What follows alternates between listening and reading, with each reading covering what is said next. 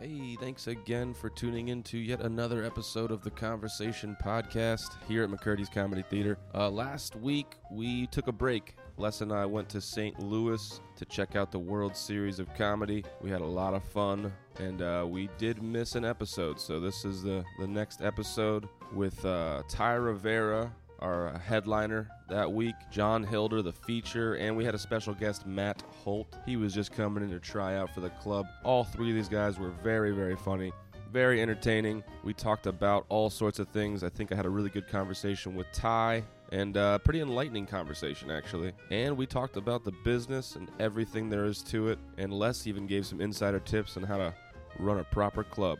Hope you guys enjoy this one. I know I did.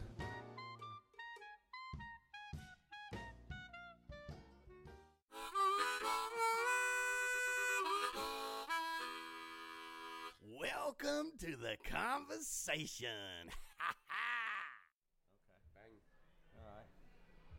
We're up. Hey, yep. Hey, uh, Les McCurdy here. This is the conversation. We're in the green room at McCurdy's Comedy Theater, hot off of Louis C.K. Yeah. been here for four days. That was one of the neatest things in 32 years of doing this. Uh, it Yeah. was fantastic, and he was fantastic, and everyone, everybody was. And um, so uh, uh, the conversation this is as much as we can, uh, just the natural bullshitting around that we do with microphones in front of our face, knowing that there's a microphone in front of Yeah, your that's face, the kind of kind of takes away the This is how I usually spontaneity. But this is how I Oh, talk sure. to my friends all the time. We just have mics in front of our faces. That's right. Yeah. And speaking right there is John Hilder. Hilder, yes. John Hilder, who will be featuring this week with Ty Rivera, who always likes to show up fashionably late. to Everything. And Matt Holt, right? Yes, And absolutely. Matt is doing a guest set with us tonight, Happy dropping to be in. And uh, Mike Stevens, our producer. Hey. Hello. How so we there you now, now you know the voices, and now we just start bullshitting around. Perfect. You know, so yeah, you were asking about the time out there, so yeah. Yeah. No, I'm Yeah. glad. Like clubs should have that clock. It makes life so much easier. You the know, I, best. somebody told me there is one other club now that has done that. that Yeah. has put that, and uh, for listeners, Copycats. we just put a, uh, uh, every. If you don't know this, uh, uh, uh, every club has some sort of notification process that the comic's time is uh, uh, is up or close to up, and it's usually a light from somewhere, Sure. or a position somewhere, Right. And uh, every every club has it. That's a comedy Uh, yeah. thing, man. Time is really important. in Even open comedy. mics have a guy with a flashlight in the back. That's right. Yeah. That's right. And so uh, oh, on our open mic, we have a flashlight. Then the, how, how close are you standing to them, Mike? Like- four feet. like right Like, there. like right in front of their face. And they still don't see it. They still we run it. used to have a fucking horn, and I love uh, Yeah. the horn. I ran You a mic know. for ten years, and it's- Yeah. I run a Nice show in stuff. uh, Vegas where we have a countdown clock from 10 minutes, and if it hits zero, literally buzzers go off, red lights flash. It's how it should be. You It's can't. great. Yeah. how it should be. It's great. It Yeah. really is, you know.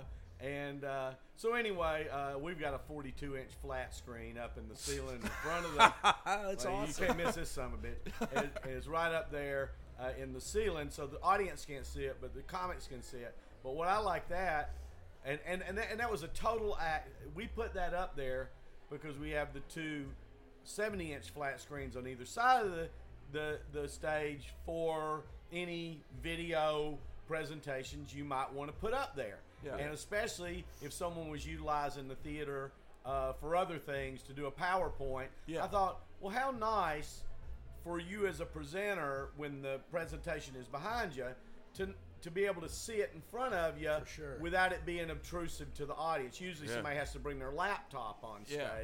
which I think looks a little funky. Yeah. And so we put it up there for that purpose and Right. that purpose only. And the, the guy who was doing sound back then, uh, he came to me one day and he was like, "Hey, would you like a clock on there?" I said, "You can do that." And he goes, "Yeah, we can put anything, you know, whatever you want." I go, "Yeah, I'll put a yeah, put the clock up there." And so uh, he puts the clock, you know, just the actual time, but then puts a counter on it. Yeah. So, and that's what I love is amazing. that he starts the counter when you walk on stage, Yeah. and I just Yeah. love the fact, that especially when you're trying new stuff or improvising, you know, it's easy to get off track of Yeah. time, and to look up and see, oh, oh, I've been up here for 10, 12 minutes Yeah. or whatever. Yeah. Which I don't know about you guys, but it allows me to go. Oh, I can go ahead and do helps a that bit. ton, Sure, yeah, that yeah. I wasn't sure if I had time. Yeah, you know how long your bits are. You know that I can fit that in. Um, Right. And if you're sitting there staring at your watch, which that could be off-putting to the crowd if you constantly look at your watch trying to see how much time you have. So that, that helps totally too. think. Yeah. so. I gotta get the fuck out of here. I think that from uh, we know why, but from an audience point of view, they don't know. It No. does look weird. Yeah. Yeah. It's like you're. It's like you want to get off. Yeah, you'd stage. rather Yeah, be that's anywhere right. but And that. they don't realize. Right, right. That you you're know, just the like, I don't deal. want to get off yet. Am I done? Like, yeah. Uh-huh. I mean, so it'd be better to put a clock on the floor. Yeah, that's a good Yeah. point.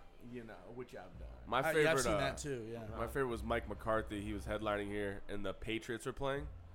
And he was like, "Hey, uh, fuck the clock. You put the game up on the screen." And like, like Kevin was like, "I don't. I probably could, but I think that's a terrible idea." he would just be like, "Fuck!" like, in the middle of your bits and everything. So, but uh, I was like, "That's a good idea." Yeah. For a Totally. minute. Fucking NFL football game. We did. We I've did been- something like that. Could list- Like like clubs where they scores have a up. stoplight. Up, and Yeah. That, that's kind of a cool thing.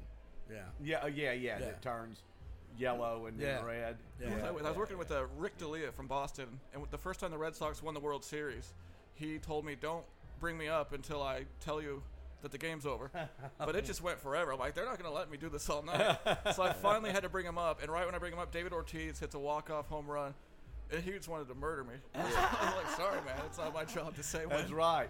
That's right. Uh, I, I would say, as the club owner, I would not be too pleased about Yeah. that Yeah. at all. Hey, Ty Rivera. Ty Rivera in the who house. Just walked in. Yeah, that you can. It's fine. Uh, Ty Rivera just walked in. Uh, we're just this is you know our little podcast, which is just bullshitting.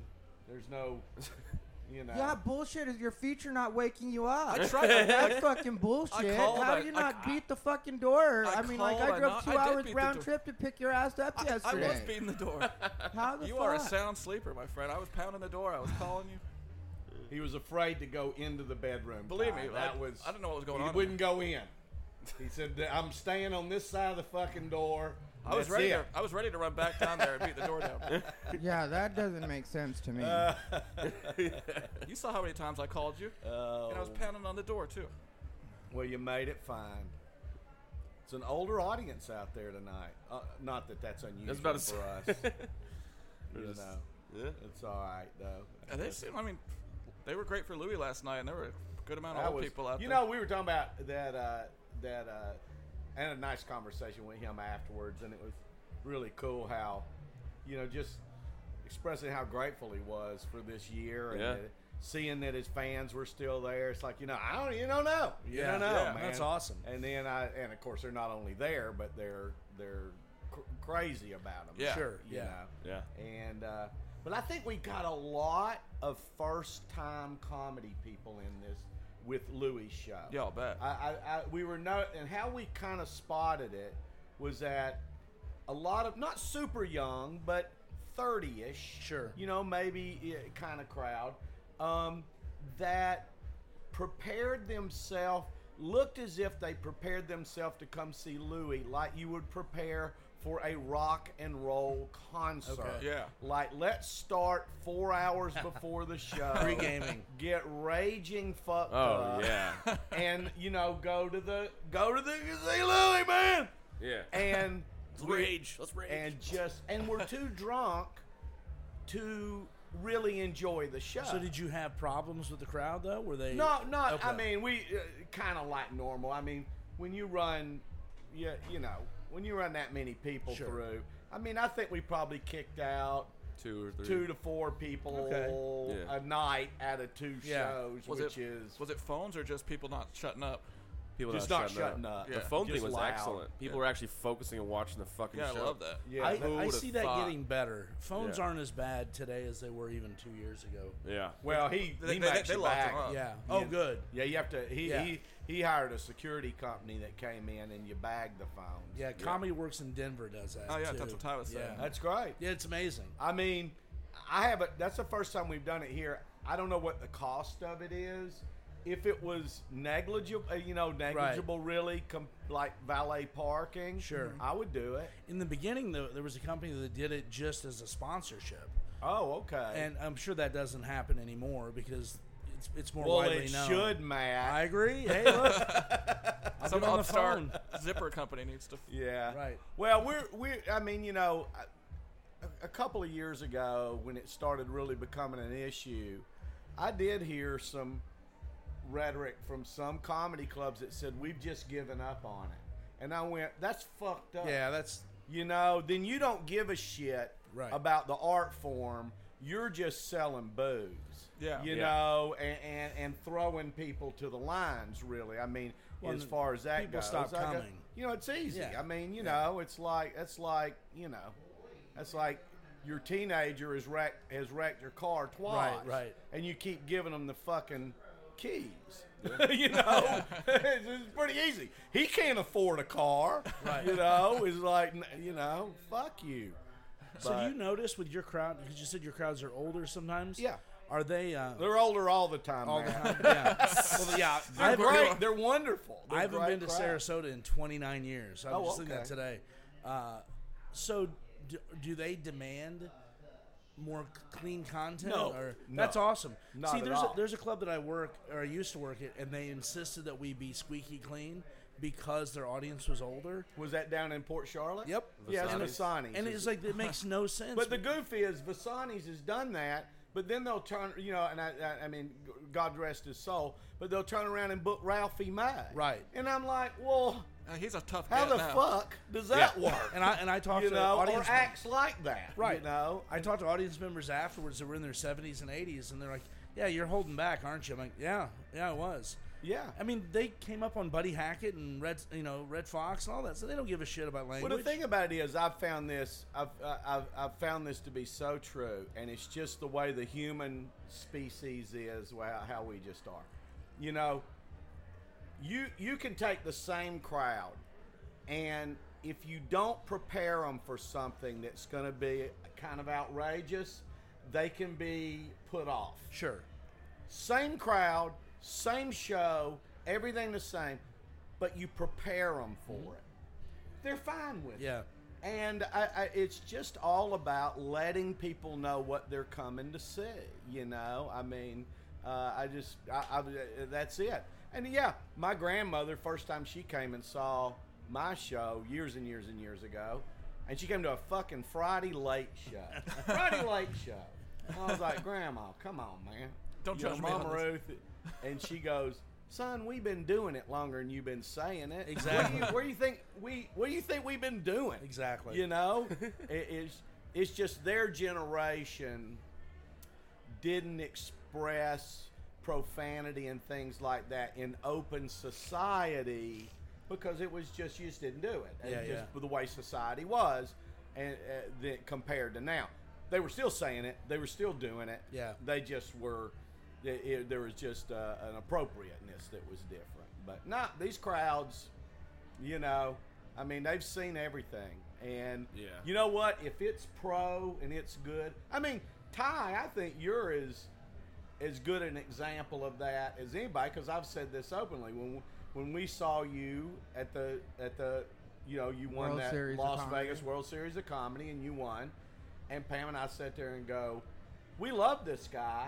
I don't know if our audiences will. I Mm-hmm. don't know if his style of comedy Sure. is going to go over there. I don't know, but we were like, we're going to try it. That's Let's awesome. see. Let's see. And uh, uh, what was this your fourth or fifth time back here? Or something? Yeah, probably my fifth time here. I was gonna say, yeah, absolutely. great. You know, and uh, in in kind of a sense, if you watch if you watch Ty perform in Las Vegas or somewhere and go, there's the guy for Sarasota, Florida, right there. nah, probably not. right. Probably not. You know. Yeah. But uh, no, these crowds respect if you're a really good professional. They can tell. Mm-hmm. They can tell. If you're up there just fucking around and you ain't got your shit together and you're just being profane to be profane, outrageous to be outrageous, and it's not well crafted, they, they, Yeah. it won't go well. Yeah. Gotcha. yeah, and they'll accept anything here. Like they do, like I do crowd work with them. I'll do just regular material sometimes. It just depends, but they, it, this crowd doesn't care as far as like dirty That's or clean. awesome. It's just if it's that, funny, that means they that you've laugh. cultivated a good audience, which is amazing. Sure. Yeah. Sure. You've done your work. You certainly can. You can, and that you know that's the thing is, I mean, you know, coming from a theater background,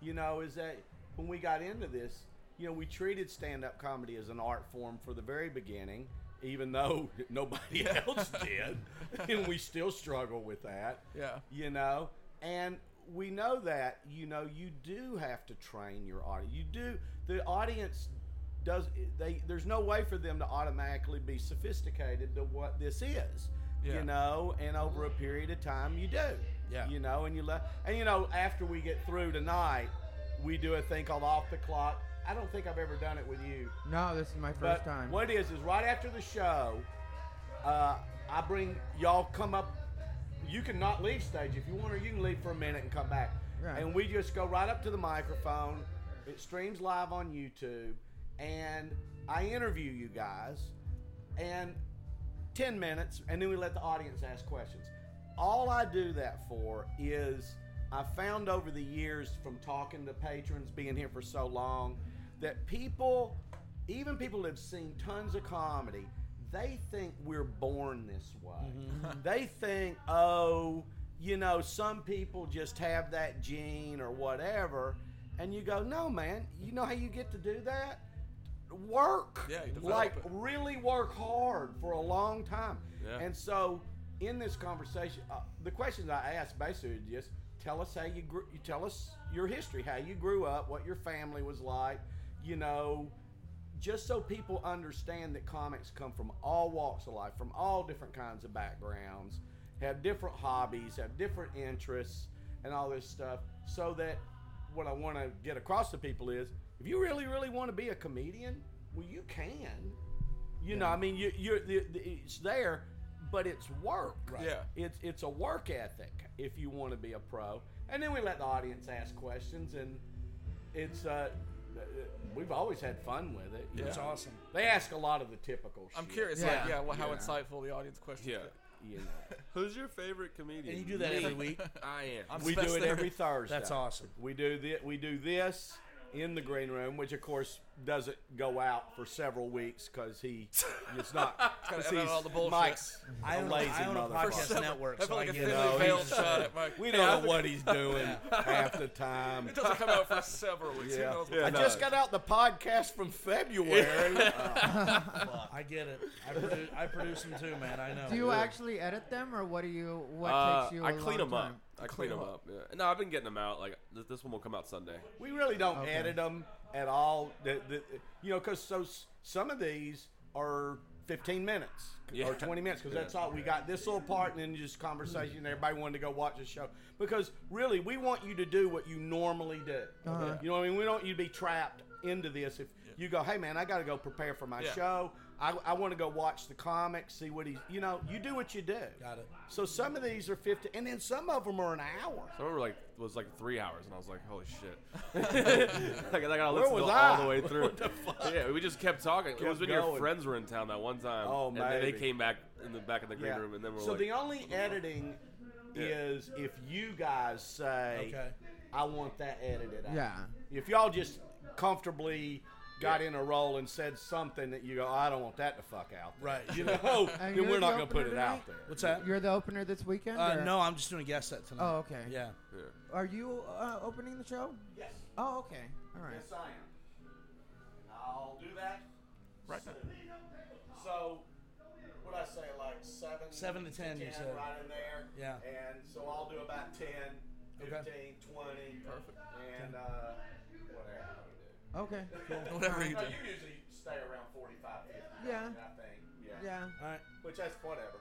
I tell you, what, since we're doing the interview at the end, uh, are you okay with keeping it to 40, 45? Yeah, that's fine. Is that all right? Yeah. Okay. Because, I mean, I could tell him. You can cut me. I don't. Fuck me, dude. I did a bad job waking him up. You can cut my time. That, yeah, you're already in trouble. I'm already in the doghouse. I, f- I sense that. You guys want- Sit in the- Okay. in the big fat chair.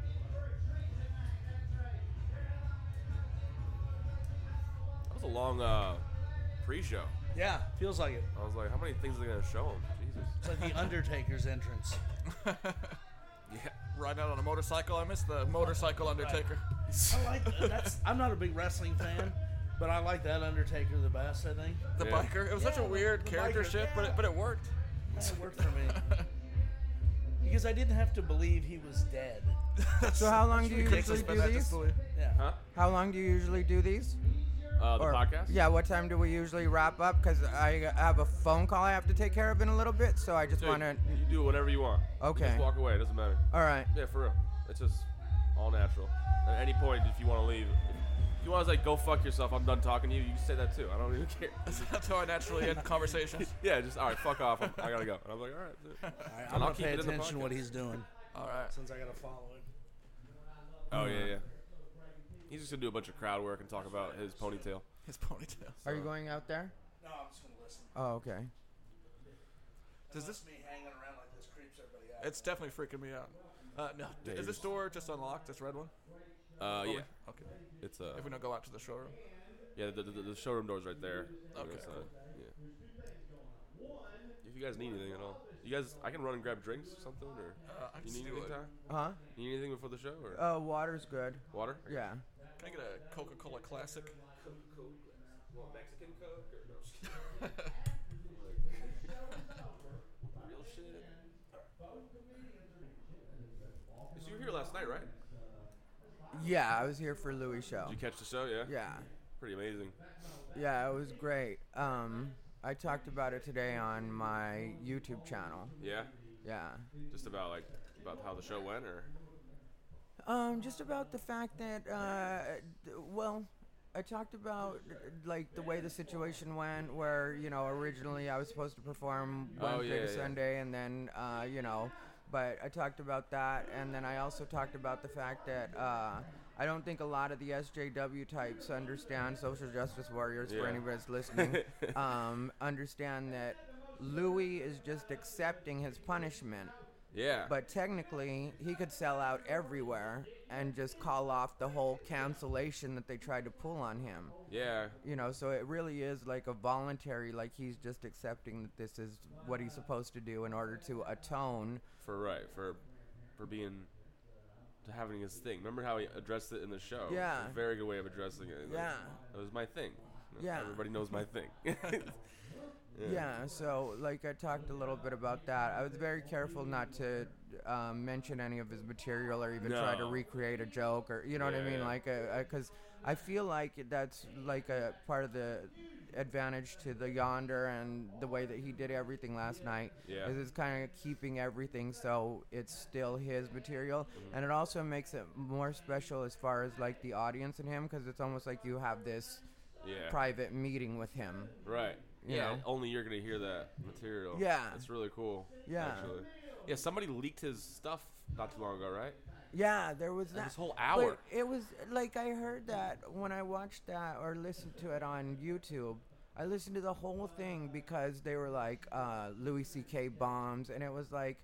It was an amazing fucking set, and the person that was recording couldn't stop laughing, so you kept Oh my hearing God. them laughing, and it was just like, you know, where is that bombing to you, and in whose world is that bombing? I don't get it either. I feel I feel like uh, people judge from the outside though. Like they, if you if they were there, they would know that's not a bomb set at all. You know what I But mean? even on, if you listen to the recording, it's Yeah. not bombing. It's like there's certain things that you can say. Like you can say maybe you didn't like the material, maybe Right, you didn't think right. it was appropriate, and that's fine. That's an opinion. That's an But as opinion. far as bombing, there's what bombing is, and there's what bombing isn't. If the whole audience is laughing, It's not bombing. that's not bombing. a good So point. stop lying in the Yeah. media because you wanted it to be a certain way because Right, you're right. upset that it didn't turn out the way that you hoped it would Yeah. because you don't think he deserves to be able to make people laugh That's fucked up too. you know and when it comes down to it he didn't really do anything that terrible like No. it- uh, technically he did like that's even the story that the the women gave and i'm friends with one of the women dana Right. Go- dana min goodman you know Right. i've known her in la for years Wow, yeah. she's a really nice girl really funny girl i would never say anything bad about her you know Sure. I, mean, I, I love her she was very nice to me when i was first starting out Right. and my road was a little bit different when I was first starting out. Right. So like I'm really loyal to the people that were good to me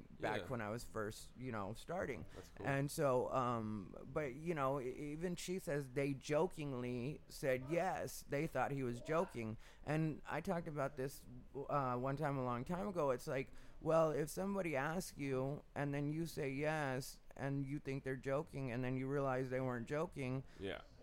that's a misunderstanding. It's not necessarily them doing something wrong. Right, Mm, right, You right. know, like, Yeah. It's not even harassment, really, almost. It's like, I don't know. It's it, it's almost like it's just hard to define. it really is a misunderstanding at that Yeah. point, you know, and it's a misunderstanding that involves a sexual situation, so that complicates it a bit more, Right. but it's still a misunderstanding, you know? Exactly. And what's weird to me is like what, like what, do, like what does he have to do? Like, is there a pathway to redemption in some of these people's eyes that are blaming him for all this stuff? I Like, think he's he- already he lost has to millions do of what he's dollars. doing now is Right. just say fuck it and come back. Yeah. You know, because otherwise, who's who are you supposed to apologize to? Who's the person you're supposed to either give a verbal apology to, or write a check, or you know, like who is It's that person? confusing, Yeah. The people that, or the, if anything, the women that were affected by it. But I don't know. Yeah, well, you know, if there were some kind of, you know, I don't even know if it would be financial. I don't know what they would want, but I mean, like if they, s- if Dana and the other girl said this is what would be an appropriate apology, that's something I would accept. But the fact that it's people that weren't even involved, No, of course. It's that are always the that. most invested, and Yeah. it's like, how is this so terrible to you? What did you lose in all this, or, wh- Yeah. you know? I think people just want to strike people down. I don't know why. Because like he had the lightest of all the scandals, if you really think about Yeah, it. Yeah. And uh, I mean, we got emails like hate emails, you know. Like, How dare you pl- play him at the club? Like take us off the list. But it was very few. It wasn't like a lot. You know, and in It's a like, lot of cases, come those on. people, uh, the people that do that, usually don't even live in your city. Yeah. So it's people from Yeah. other states that are trying to make it seem like. You've had that before, right? People try to fuck up your shows. and Yeah, other shit. I've had people try to Really? do that. with- Yeah, because uh, there was, because one person said that I hate white women, um, which, as far as I know, you're allowed to hate white women. I don't, There's no law but against I'm that. allowed to. You know, like it's not like white people have had the best history in this country. You know, I don't owe them to like them. So you're like, she's kind of right. I'm brown and I'm gay. If I want to, I can hate them. You know, That's the funniest. you try having these bitches ask you for makeovers all the time. But I don't. So what like, do they do? Do they come to like protest your show or something? No, it was uh, an asshole that was writing emails Oh to my these God. clubs. And then another thing that he, oh, uh, the same email, it was if your club does anything Ty doesn't like, he's going to try to ruin your business and uh, write Yelp reviews and whatever. And I was just like, I didn't even have to say anything to any of the club owners at the Yeah. places I work because everybody's like, yeah, we would know that if you were doing that. Like, and it, that would be the dumbest career move on my point. Could you imagine if McCurdy's did? Because he, he, like, in the email, he literally says, and I assume it's a he, uh, but in the e- email, he literally says, um, if your server or any of your staff does anything wrong, uh, the smallest thing, Ty is gonna send emails and uh, Yelp reviews. That's the funniest thing ever. And it, it's like, could you imagine if McCurdy's like, say, put pickles on my hamburger, and then all of a sudden I start writing a Yelp review, and it's like, yeah, that's the smart thing for me to do. the most passive aggressive bullshit. yeah, that's what I'm gonna do. I'm gonna write Like, Yelp the reviews. shows were great except for the pickles on my goddamn burger. The only thing I can see you doing it is doing like ironically, like just writing ironic Yelp reviews. yeah, I 'cause- gave him one star. Because they looked at me wrong. yeah, I gave McCurdy's one star on Yelp. Every club I work is waiting for my review. I'm like the comedy club critic. That's a, that'd be so funny. I'm surprised there isn't somebody out there like that. but- what? That's a weird thing to do. though. Does he like? Does he just have a? He just has something against you. Like, Yeah, well, I saw one of your shows and No, that person in particular was mad at my internet presence. oh yeah, okay Yeah, because Wow, you know yeah. at that time there were different situations going on. Yeah. Um, where people would get mad at me either for the way I was voting because I had Yeah. voted for Trump. Right. So that's something that bothered You people. can't do that because you're gay and you're. Brown. and I'm brown, and it's against my own against the interest. law, isn't it's, it? it's against my own interest, um, and that's where the white women thing came from because uh, it was you know a lot of liberal white women that were jumping on me for that, and I was like, you're not the decider of what's best for me. You don't even know my particulars, and you're Right. deciding based on my skin color and my uh, orientation Right. who it is I'm supposed to vote for and my entire story. Right. That's like it's like inherently anti-American to try and force somebody into a decision like that, Oh yeah, and they don't they don't understand that. I don't think. Like, yeah. No, and you're just a piece of shit if you vote for them. And it's like, but yeah, like, I'm a, if I, I'm allowed to be a piece of shit. How about that? Go fuck yourself. and you're allowed to disagree with me and you're allowed to call me a piece of shit but what to me where it crosses the line is when you start trying to contact clubs Right. because you don't agree with like now you're trying to make it so i don't work trying to hurt you. like, yeah actually hurt you. yeah. because i don't say what you want me to say That's that cancel culture bullship. yeah and then Instead of just um, not going, you have to cancel it for everyone else. It's just Yeah. like- it's so stupid. there was also a situation with um, some trans people where they tried to do that with me Yeah. but it, that was annoying too because it was a very um,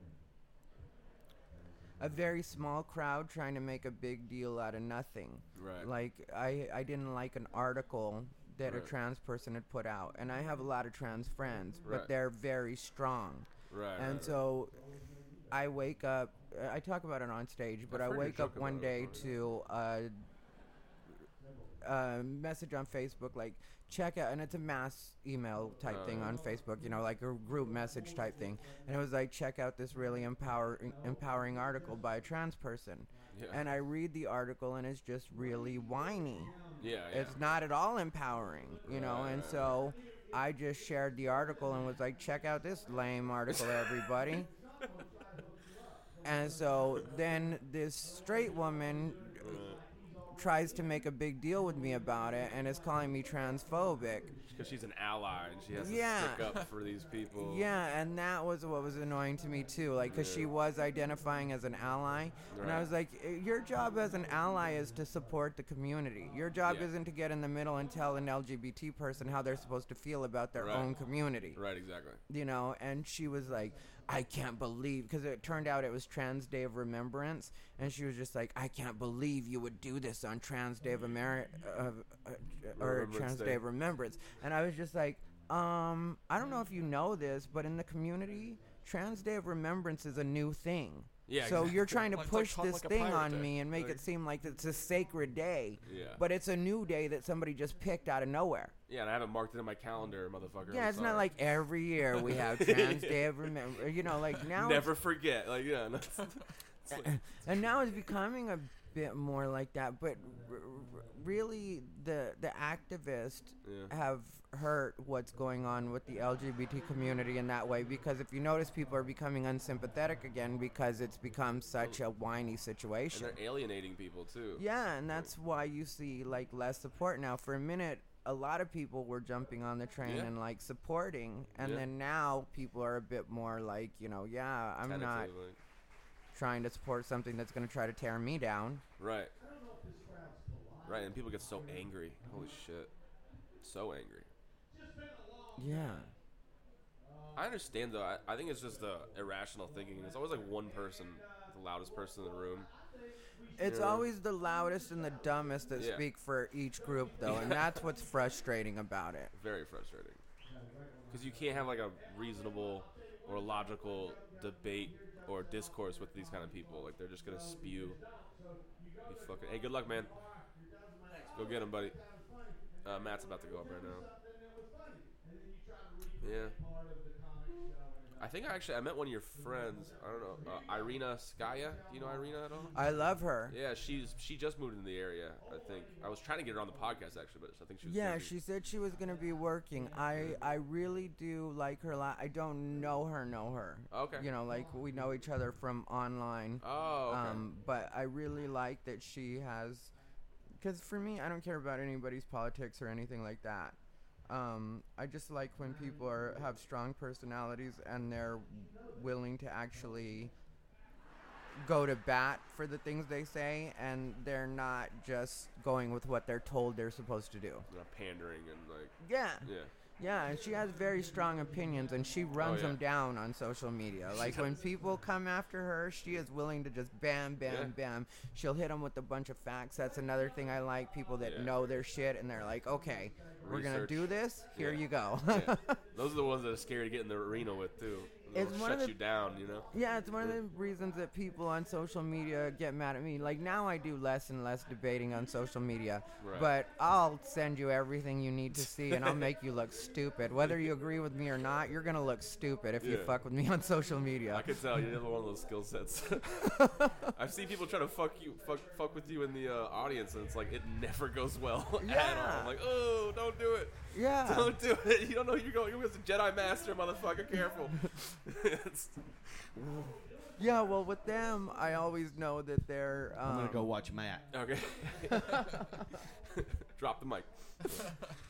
with them I always know that they're not used to public speaking. Right. Right. So it's like I'm gonna win. already this. have it. yeah, I'm gonna win this. Uh, uh, uh, Yeah, you're stuttering. already halfway nervous, so You're way more nervous than I am when yeah, I I start just this need to conversation. exploit this. yeah, man, it's funny. Uh, but that, back, back to that, the, the Yelp thing was hilarious to me because I don't even think of a, a comic would even do that. Like, I couldn't. im- Like, comics make fun of those people. Like to go and be like start Become your enemy. yelping fucking comedy clubs like the funniest thing I've ever heard in my life. yeah, it just makes no sense, but Write it a was bad like, Google review on you. It's Get that okay, shit if you all want the to time. tell that story, I'm fine with it. You know, just making shit up though. It's stupid. Man. Yeah, I don't know. I, I, like we're under fire, comics. I don't for no reason. I don't get it. Like, people take the shit. I was talking to some lady the other day. I was in the elevator, and uh, she gets down. She's like, "Oh, you work at the comedy club." 'Cause I was wearing my shirt, like my McCurdy shirt, and I was like, "Oh yeah." I'm like, "You ever been?" She's like, "Oh no, I, I hate I hate comedy." I hate And I was comedy. like, it, it was like, wait, what? Like, You do hate you music and also, breathing yeah, and food? Like, what the exactly. fuck? I'm like, you don't laugh, and she's like, oh, I laugh, and I'm like, well then, I just didn't get it. She's like, I hate stand up, and I was like, oh, why? And she's like, because I think that they're all just punching down and being offensive to be offensive. They're just picking on people. They're bullies. And I was like, have you ever been to a stand up show? No. There it See, is. there, I I plan to talk about this a bit more in depth um, on my YouTube channel at some point, but I Yeah. have a problem with the terms punching up and punching down because I don't think the people that really push that understand that they're asking a person like me because again I'm brown and gay to accept that I'm down. Right.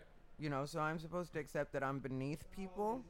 Right. So if anybody says anything about you, it's punching down. Because Yeah. I'm a lesser. To me, that's offensive. That's offensive, To me, yeah. that's what's offensive is that I'm supposed to just accept that Ah. I'm down. That's a good point. Like you're, you're supposed to be disenfranchised. for Yeah, and whatever that reason. means that you, as a white man, Yeah. are automatically above me. yeah, You're punching up. You know, what I mean? like if I Wow. if I say anything about you, I'm punching up.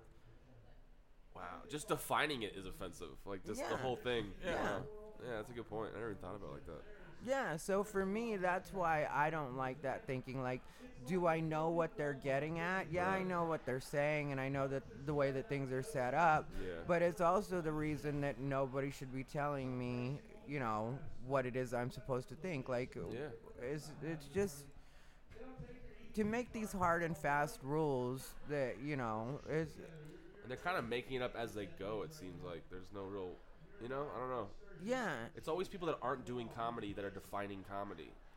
Th- Well, that's super annoying, and I've noticed that too. Right. It's, uh, and then there's the people that are even more annoying that are the people that have done like one open mic. Yeah.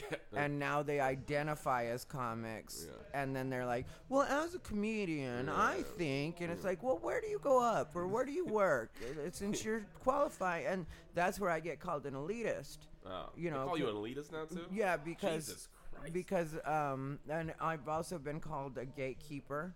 what does that mean? Well, Oh, as far okay. as I get what I you're know, gatekeepers are like the comedy club owners and the managers in the industry, you know, the people that pick whether or not we get to Mm. Right. work. But they act like I'm part of that system because I'll tell people that "Ooh, you're you're really not a stand up, which to me Yeah. again is kind of matter of fact. Yeah. And it's not even about getting paid.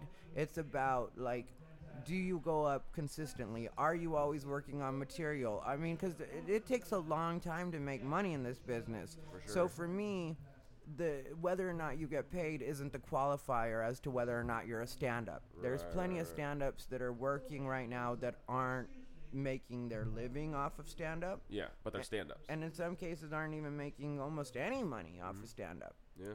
But they're still stand ups because Right. they actually put in the work. Right. But if you're a person that just goes to one open mic a week, Yeah. I hate to tell you, but you're not a stand up. No. You know, if you're a person that's not always trying to fix your material, because I, I used to see this guy in LA all the time. His name was Alex Yeah. and everybody knew Alex would go up at a bunch of open mics and just run through this script Yeah. that wasn't working. It wasn't like audiences would laugh at this script, Yeah. but he wouldn't deviate, he wouldn't change it, and it wasn't working. So to me, you're not a stand up just because you get up and parrot these words every Right. night or recite them to us. yeah, that's a good point. That's almost the definition of insanity too. Just doing the same thing over and over again, and not getting, not not deviating at all. Yeah, and a lot of I've seen times that. people like that will come back from the stage and they'll come to the green room and they'll be like, "Those guys were weird," and it was like, "No, you were bad." You're like now watch. you go over and you do your thing. You know what I mean? yeah, change, Yeah. change your shit. Yeah. I had a uh, I opened for Daryl Lennox here, and he like he like shut me down because I went out the first uh, it was a Friday night I think or Saturday night, and I the first show I bombed and I'm hosting for him and it just did not go well. Yeah, And he was like I, he's like you're just fucking around. He's like you're you're not trying. Mm-hmm. Like you're just up there like playing it safe, doing your stupid ass fat jokes and ginger jokes that aren't like they're not relatable. He's like, what the? F-? He like really called me out on it. And then the second show I came out, I just I tried like it's not that I tried new material. I just was I took more risks. You know what I Yeah. mean? And I and he's like and he was like, anytime you're outside of L.A. or New York, you should be building your set. Like Yeah. always working on your shit. Like don't don't take an easy day off and just like oh I'm just gonna do these jokes because I don't want to you know I'm just gonna run through it my old shit that's safe. Like no, test yourself every time, challenge yourself. And that that was like a big eye opener for me. Is that, were like, you featuring or? or I was d- just a hosting. Oh, I- okay, I just hosting. Like it was bad. Like it was it was bad. And he was like, he even called me out on stage. He came out and he was like, ah, keep it going for Chris the feature. And then he was like, uh, Mike, he doesn't deserve a round of applause. Fuck that. he just like starts calling me out. It was, but it was a good. I, like, I appreciate they did that. You know what I mean? Like, and that, and that's why I was trying to get to your point. When you tell people they're not stand ups, you're probably doing them a favor. They just don't realize it. Well, You know what I mean? Like, it usually doesn't. Like it- with me, people don't get that a lot of the stuff I say isn't coming from a malicious place. right. You know, it's just okay if we're gonna have a conversation about stand up. Right. I'm fine with that, and Yeah. I don't care who you are. I'm fine with having a conversation with you about stand up. Yeah.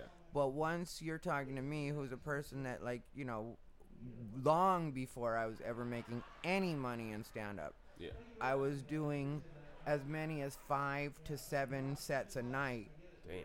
just because I had stage fright and I had to get rid of it. And, you know, Right. then I got past that. And then I just got in the habit of going up like that. Then I just started liking to be able to work on material all the time. Right, Mm-hmm. so, and I stayed at this pace for a long time. So, when you come in and you're a one time a week, if Yeah. that person, or s- in some cases, it'll people be people that do it as little as once a month. Yeah. Yeah. And so then you're going to try to talk to me and be like, well, as a fellow stand up, no, you're not a fellow stand up. And if we're going to have this conversation, I'm fine with it, but you're not going to qualify yourself as something that you're not and act like we're on the same level It's here. insulting to you, though. Exactly. Yeah. That's exactly what it is. That's why I won't allow it. No, you that's a know, and good I'm not point. going to allow you to insult me. I'm not going to sit here and be like, "Oh, yes, please educate me Yeah, on yeah. what it is I do." you're clearly the expert here.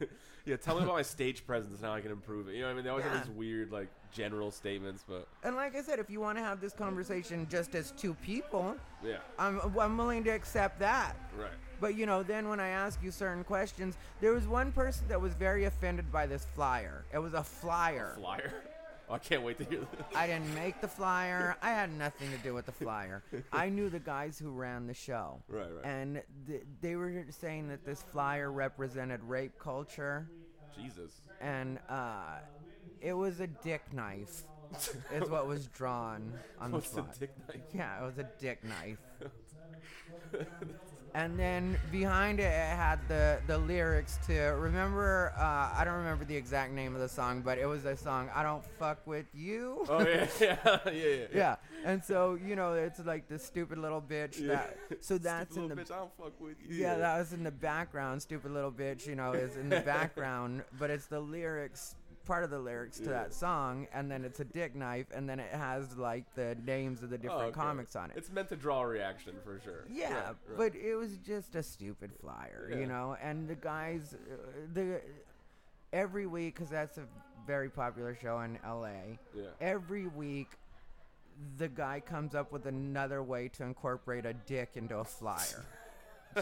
it's just what it is. it's just what he. I does. think now he might have ran out of dick ideas, so he's doing different stuff. He's- But oh, yeah. that was the thing, you know, is like he he would, dried up his dick material. Like, Yeah. he's yeah, he ran out of dicks to draw.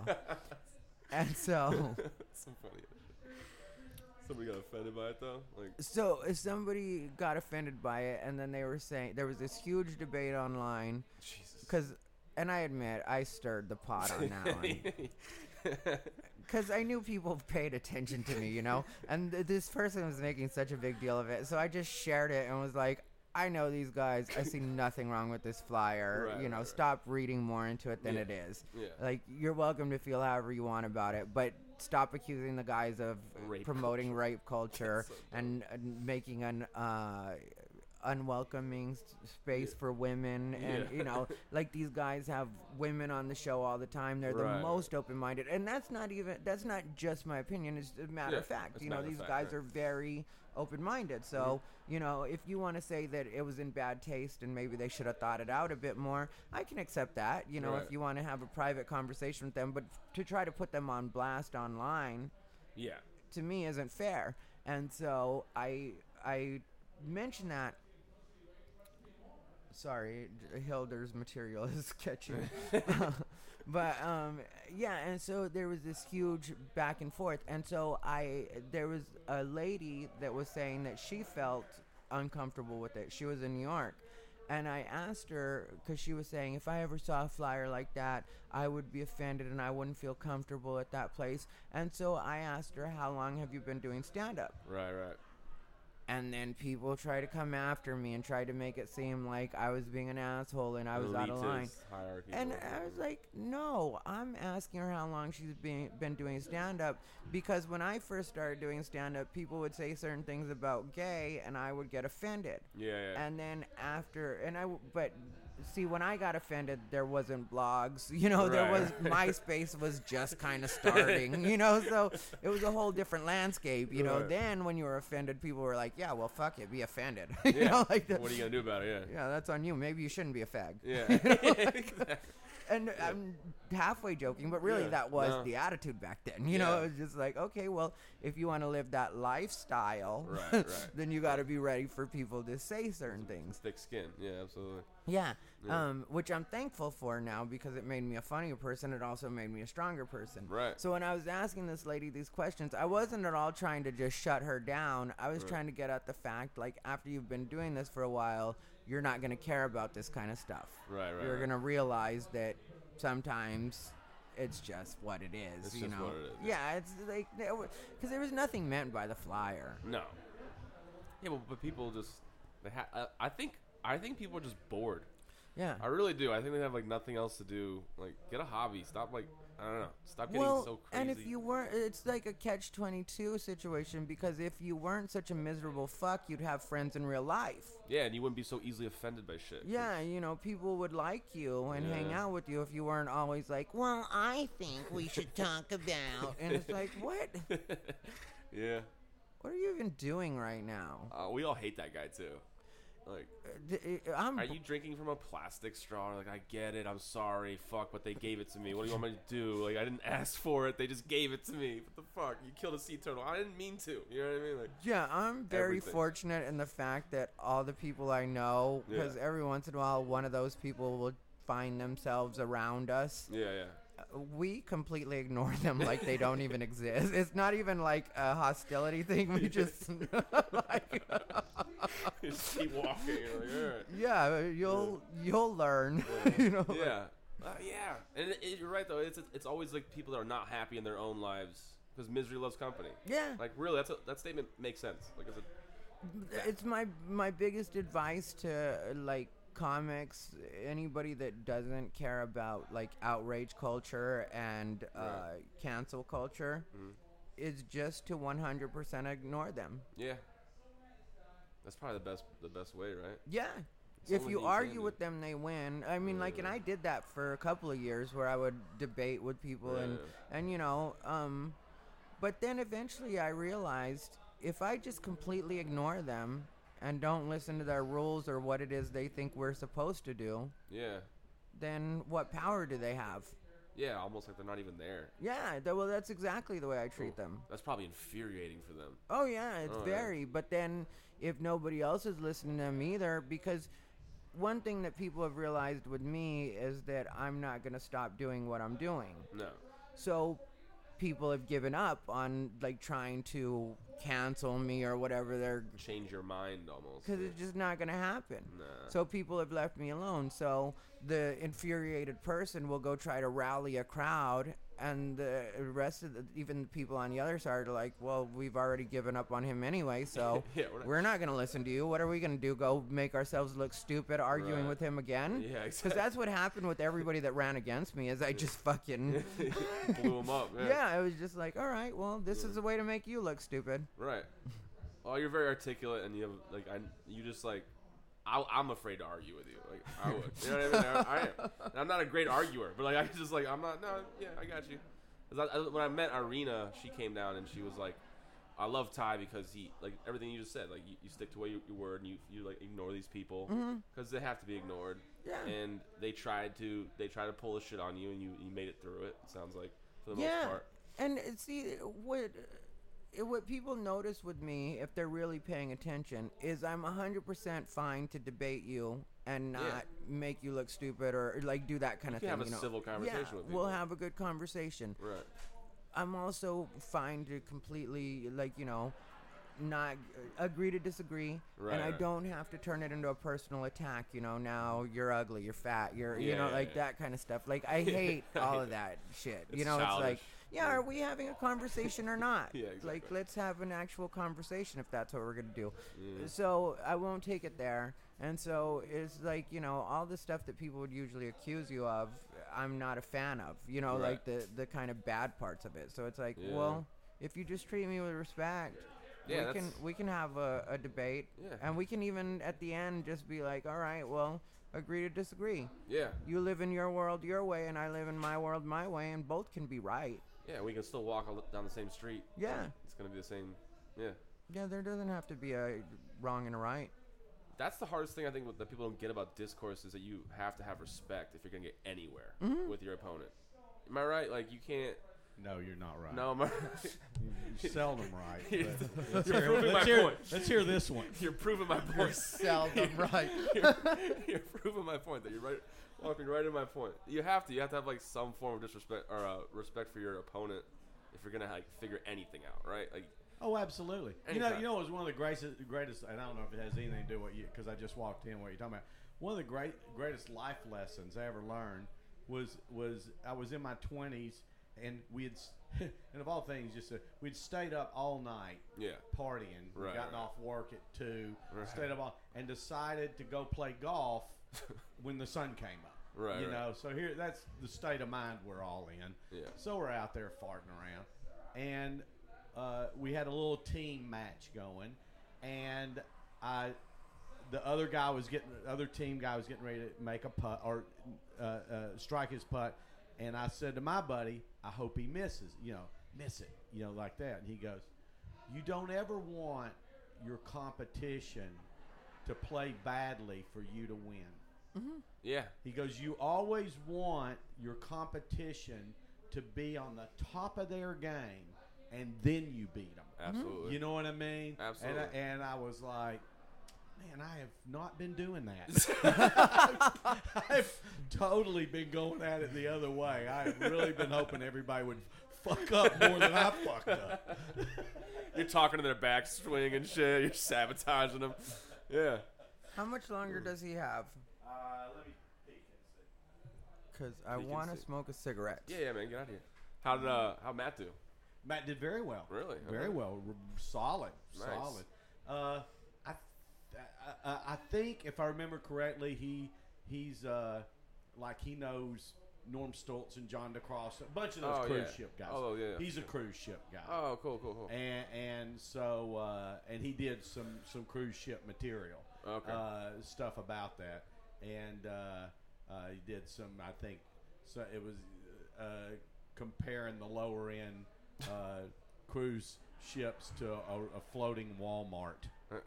yeah. I, That's a love, good one. I love when you go you, you- you go you, you know you're on a low end cruise when you look off the back and there's dirty diapers just floating you know. But anyway, Yeah. he did good. So so that that was good. And I, I, he's down here playing somewhere. So yeah, Oh, that was cool. great. Uh, I mean, he was in a. ho- I mean, obviously he could easy middle here. Oh, really? I mean, like Oh, no, wow. I wouldn't even question that. Oh, wow, You know, cool. he probably could headline. I mean, but Oh, I wow. think he is a headliner. Uh, I haven't really looked at all of his stuff, but he could definitely middle. nice. And next year, the way I'm booking next year, or at least the way stuff is falling out, I've just got between January and uh, the end of April. Um, uh, uh, well, actually, between January and the end of June, I've already got, I think, oh, let's think. One, two, three, Good four, job five, with six, that. seven, eight. Let's tell me, dude.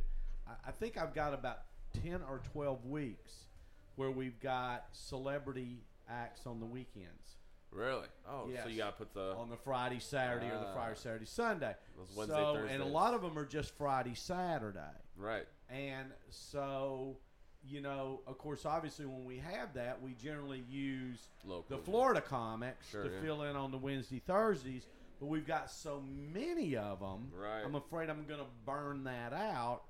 So Yeah. I told Braun when I said we, I, I think we need to start thinking about what headliners can we bring in here that will headline Wednesday, Thursday, Sunday, middle Friday and Saturday with the Ah. celebrity on those weeks where the celebrity will allow you to put that person Sure, in yeah, there yeah, when they're not Sure. bringing their when own. they're not bringing their own. Oh, yeah. and uh, you know, and, and so we so that we just don't get redundant with the with the low with the Florida comics. if you let some, like if you have a celebrity that's bringing a middle, if you let the split week know enough in advance, there's enough Friday Saturday stuff in Florida Yeah. that you could even get a traveling comic to cover. Well, that's that. true. That's Yeah. true. I didn't think about that th- of contacting the Yeah, if it's- clubs like Snappers up there You've got and Gregory's and Cocoa yeah, Beach and, and, all that. just see who they're bringing in Yeah. on those weeks and go, hey, I can fill in your Yeah. Wednesday. That's a or just Thank leave you, it to the, Matt. just leave it to the comic. that's to why do it. you're here tonight. I mean, if you help just, get- me. If you just say like, I mean, if someone says to me, "I'm going to give you a split week, but you got Friday and Saturday off," I'll find a Friday Saturday. I mean, that's Right. I mean, I, that's just what we do, you know. Right, right, right. Yeah. Yeah. sure, sure. Yeah, yeah. But you try to, but yeah, I mean, uh, uh, uh, we're getting more of that. I mean, when we moved to this location five years ago, which is the, uh, you can't have a better location. It's amazing. No. You know, where we are. Um, you know, I, I- I'd always booked my celebrities for years in this market, one a month, every- some maybe every five or six weeks. You know, Yeah. a- and I found that was about what the market, in my mind, that's what the market can bear. Sure. You know that that you know that works.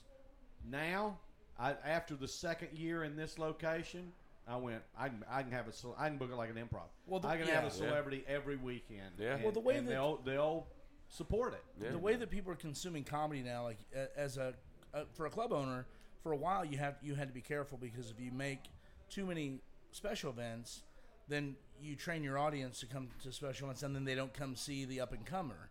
Now the way they're consuming it, you can put a celebrity all the Well, time. and the thing about it is for us, and and I, any comedy club that says different, I don't believe them.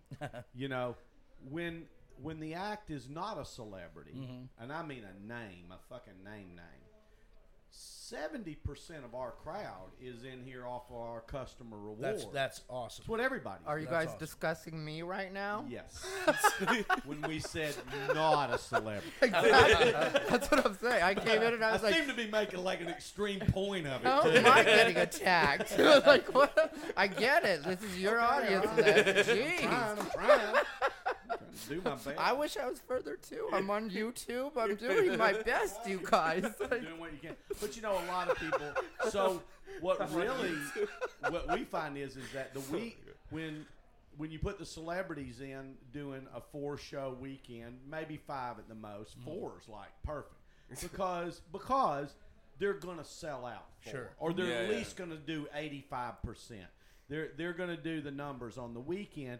That keeps your ticket price valid. That keeps people buying tickets, Mm-hmm. Right. Because they have to buy tickets to those shows, and then so when you have that on the weekend, then instead of trying to pad with your customer awards and all the other ways you hustle people in, instead of having to do that for seven shows, now you only got to do that for three shows. Mm-hmm. Sure. Which makes everything more valuable. It makes and then it makes it easy to pack those other shows out. Right. You know, and uh, so yeah, it's a, it's it's really a win-win, and it works, and it it it it, it uh it's good for for the and you know people the customer rewards when you do it right. I mean, you know, Florida's always been one of those places. Ever since I've been coming here when I was 16 years old, Right. and I had friends of mine that lived in Daytona and my age, and they taught you when you snuck into clubs and Sure. shit like that. If, if you're a local, you don't pay a cover Right. charge. Right, Not right. in Flo- if you're a local, Yeah, you don't absolutely. pay covers. Yeah. Only the tourists pay covers because they don't know how to get around. and that's the way it is with the comedy club. I mean, over all the years of doing it, everybody's learned. Oh, when you go to the club, make sure you get on the email list and you Right. Mm-hmm. put your birthday in there. You're going to get a call on your birthday, and you're probably going to get a call five or six other times during the year. Mm-hmm. And then when they bring their friends, they tell them make sure you get on the birthday list. Yeah, Right. absolutely. So then when you get the call, you call me. I call you, you call me. Right. So there's so many people in town that go, When do you go to the comedy club? When they call me. yeah. You know, that's for the most part. And they come people come to me all the time and go, Thank you so much for calling me every now and then and reminding me because I always love it, you know. Like it's you on the phone too. That's like, exactly Right, right. right, It's like they, they love getting that call. Yeah. And uh, and then they'll have their favorites. You know, all, all comics after they've come here multiple times, Yeah. will have a group of people that go, oh, when that comic Yeah. comes, you know that you get some ticket sales. Can I ask you a quick question, Les? And I don't know if Yep. you already discussed this. Yep. When you have a celebrity that's had a scandal, do you are you at all apprehensive about having them, or are you happy about having them because you know it's going to drum up a certain amount of business? You know, uh, uh, um, uh, dep it, it would all depend on the scandal. Sure. You know what I mean? I mean, in, in Louis' situation, I mean, when that happened with Louis, you know, it's like, yes, and Lu- uh, Louis admittedly so. He goes, it was an abuse of power. That's how he, and, and he goes, it was abuse of power, and I'd gotten a little out of hand with it, and, you know, blah, blah, blah. Yeah. And, but in his situation, no one was put in a situation where they could not leave the room. Yeah. You know, they could. Right. You know, it wasn't like he got them all fucked up and then, you know, and then, and Like then a attacked 'em. Cosby type. Right, You know, now, you know, if someone did what Kevin Spacey supposedly did, Mm-hmm. Yeah. eh, I don't think I want to be, I don't want to be associated Yeah, I don't with blame you. that. Well, you wouldn't bring Cosby in. I mean, That- that's yeah, exactly yeah, yeah. right. Now, I might, I might bring a bill. But- uh, yeah. yeah, those numbers. Draw 'em "Oh, up. you know, No, it two was drink weird. minimum that Somebody night. when with, with Louis, uh, uh, I, I got we got very little blowback on it. Yeah. All There we go. right, man. You know, the we- the weirdest thing was when I got here. I loo- I walked around. and I just took a two second glance at the room, and I still it still was completely. It blew me away walking out there, not Yeah. having been in the room before. Yeah, yeah. Took me it took me a beat to figure it out. I Yeah. was like, I hope that didn't show. Yeah, yeah. How'd it feel? Nice. They're a fun crowd, man. I I don't know why it is, but I've always heard in all the years I've been doing, been doing this 20 years, You're, you're right. and uh, I've always I've always was under the impression this was primarily a clean club, and No. I'm so glad that's not the case. Not at all, no. Yeah, I'm I- I, am ecstatic about that. I don't think I've ever heard. I've been back in this green room a lot. Just Not even just doing the podcast, just in general. I've, I don't think I've ever heard Les tell one person what they can and cannot It's say. fantastic. Never one. I mean, it is. The only time I think that anybody has a problem with him is if you're just a dickhead off stage. Well, I mean, I get if you're working with a clean clean comic. No, yeah, you know, or something You- like that. That's but, a, that's one thing. Yeah, but I, I mean, that that's awesome. yeah. Yeah, because that's not what I thought. The funniest thing is uh, there, there was this one comic that came in, uh, uh, Brian Scalaro, Uh huh. and he told me straight up, he goes, "No fat jokes, kid." And I was like, "What?" And he's like, "Don't do fucking fat jokes."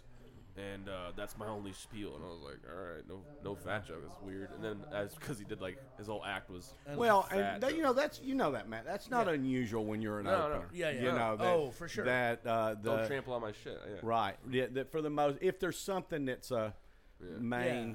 I'm you an know. I'm an interactive comic. You know, I'll I'll, Sure. I'll work with the crowd. I certainly don't do it as a guest set. You know, but I, and I I came up. I was Jimmy Pardo's opener for about four years, and Jimmy would say to me, "Hey, remember, don't talk to the crowd because that's all I do."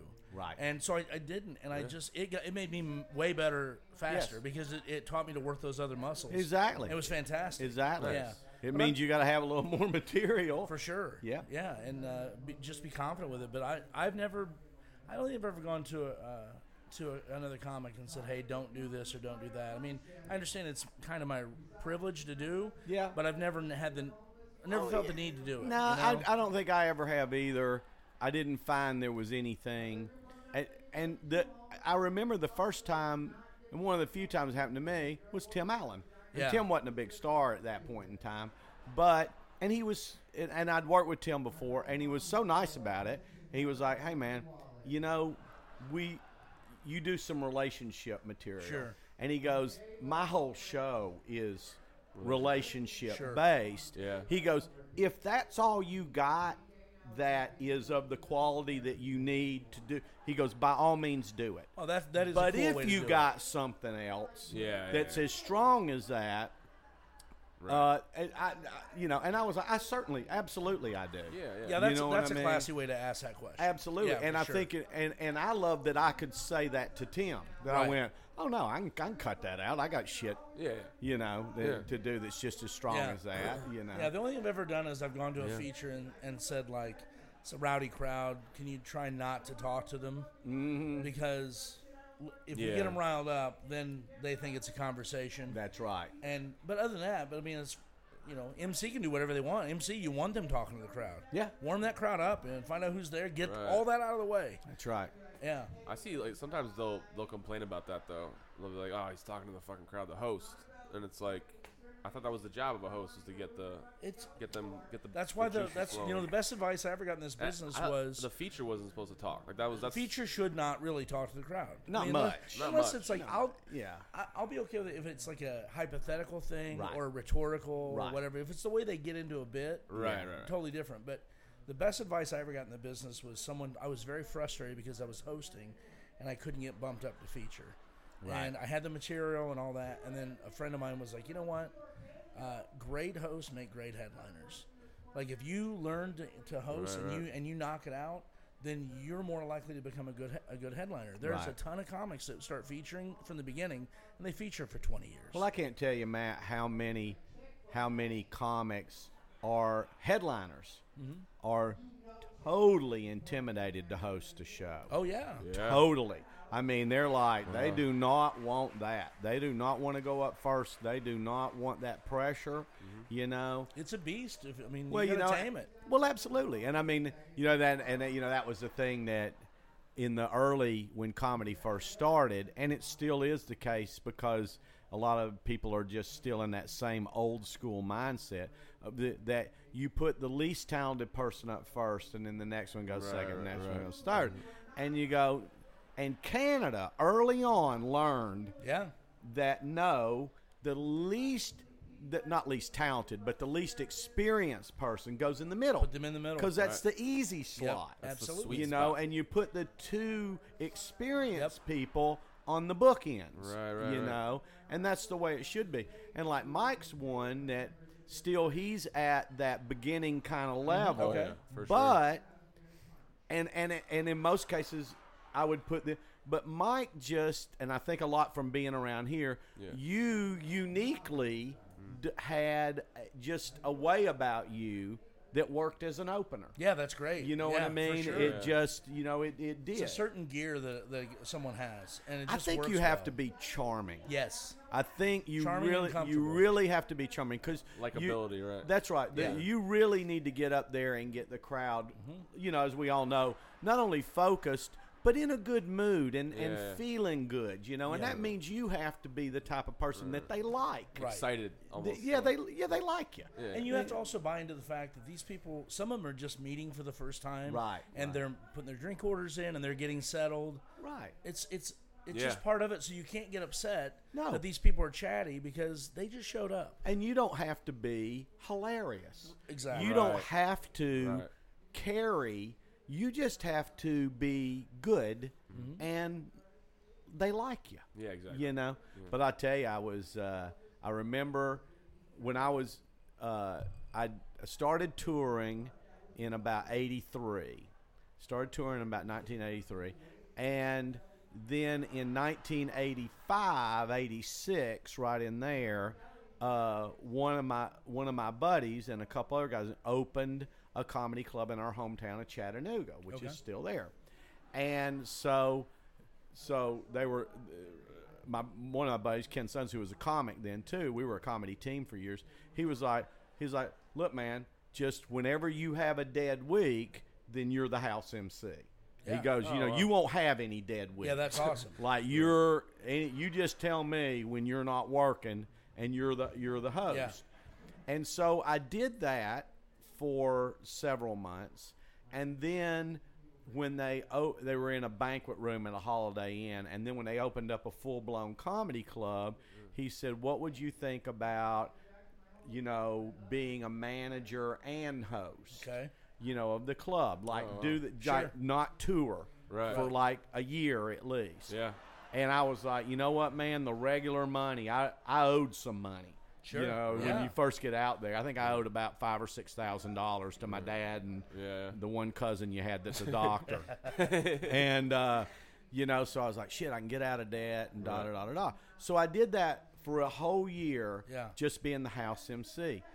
At the end of that year, when I started to tour again, I couldn't believe how much material I had no Oh, wow. idea Yeah. that, and I, and I, and I did ca- having a theater background. I did characters in my show, so I had I had three character pieces. Right. now, a character piece, if the audience gets into it, you can start to improvise within the character. Sure. and a character piece can last two minutes or it can last 20 minutes. I mean, Right. it Yeah. can really take on a life Right. of its own. Wow. And I did this little weekend room in Jackson, Tennessee that has been there for fucking ever. Watto's Italian I, I Restaurant. did it many times. Have you done oh, one, yeah. Sharon? So you know Yeah, Sharon. absolutely. So a great, great, lovely place to do I- comedy. It was a blast. I loved it. and uh, right in between, right in bet- people don't know it's right in between Nashville and uh, Memphis. Yeah. you know, a little me- little medium sized town, and uh, so the first time I headlined for, we just did one show a night, or maybe one show Friday and two shows Mm-hmm. I Saturday. think we but- did one and two. Yeah. yeah. So the Friday night, when I came off stage, because I was just having fun with the crowd. So I was just doing everything. I was just doing everything in my repertoire. Yeah. And da da da. When I came off stage, she goes, "Do you know how long you've been up there?" And I went, and I went, I, I think I probably, and I was like, I said, I think about ninety minutes. I think I went that long. She goes, I, three hours. Oh, wow. Holy I was right under three hours. Wow. God. Because my three character pieces probably did 20 minutes each. Holy shit. You know, on it's on. Sure. Then I did all of my material, and then at times I did some Improv sort of birthdays thing? Oh, Uh-huh. and okay. improv and fucking with the audience. And she was like, She and I found out later that she had just started. They had Yeah. not been. They, that was like maybe their first year in. So now Sharon thinks all comics Three hours. Oh, she'd my be able to God. do two or three hours, you know. But Oh, no. and I was just flabbergasted. But it was one of those nights where great crowd. They're southern, so they're my audience. yeah. Right, You know, I right. totally. Yeah. I mean, I can do nuanced stuff, southern stuff that wouldn't even work anywhere else. Right, it just right. nailed. So I had all the elements of being able to do that. But once again, I had no idea how Yeah. much material I had developed over that year and a half being Was that was a that when house the- MC. Was that still on the uh, the checkerboard floor? yes. All the lights in the place are on. Yes. You can see everyone. Yes, and- the yeah. little balcony up Yeah. in the top. Yeah, And, yeah. Yeah, that was yeah, a yeah. fun room. It was. I don't. Yeah. Are they not doing it? Any, I don't know. I don't know. I know at some point their budget was such that I couldn't talk yeah, to them yeah, about yeah, going yeah, back, You yeah. know, Because yeah, I think I think you went over there and you made like two hundred bucks a You- show, you maybe, paid ga- maybe yeah, you basically got 150 or gas something. money. It yeah. was- Usually, I would tag it into Memphis. Right, Memphis right. had a week long club Memphis back doesn't have then, anything. or Nashville. Nashville. You yeah. know. So Uh, yeah, when I started, you re- did you ever run across Dave Wilson? I out of remember. I Indianapolis? remember him. So yeah. Mm-hmm. Dave was a road comic for years, and then he opened a club in, in Metro Indy, Uh-huh. and I started off as Dave's one of his house MCs, and I was I also managed the showroom. Right. So I did the same thing. I, Yes. I I ran the showroom, and I also hosted the shows, and it was me and like three other house MCs. So I was doing seven shows a week, two or three weeks a month. Right. And not only do you get good, but you also learn how to build a following with repeat customers Yes. that way. So people out would call the box office and ask if I was hosting that week or not. Yeah. And that kind of builds up your ego a little bit too. You're like, does. oh, that's cool. They're asking about me, and it was awesome. Yeah. You'll you'll appreciate this. So that in Chattanooga one night, it was a Sunday night, and you know how Sunday nights for comics can be a letdown. You know, Yes. you've you've had this fabulous Saturday, two packed out shows. You show Yeah. up Sunday and there's forty people. and Yes. you're like, ah, fuck. And so the two comics were Leo Dufour, Okay. who from uh, Canada, Canada, yeah. and uh, Brett Leake Oh, from yeah. Virginia. Yeah. Brett, that's awesome. And uh, That's awesome. Oh, Yeah. he is. And so, uh, which who, who both of them I, I knew very well Sure. already. So we get in a room, and it is this is forty people or something, and they're both a little like, ah, you know, just whatever.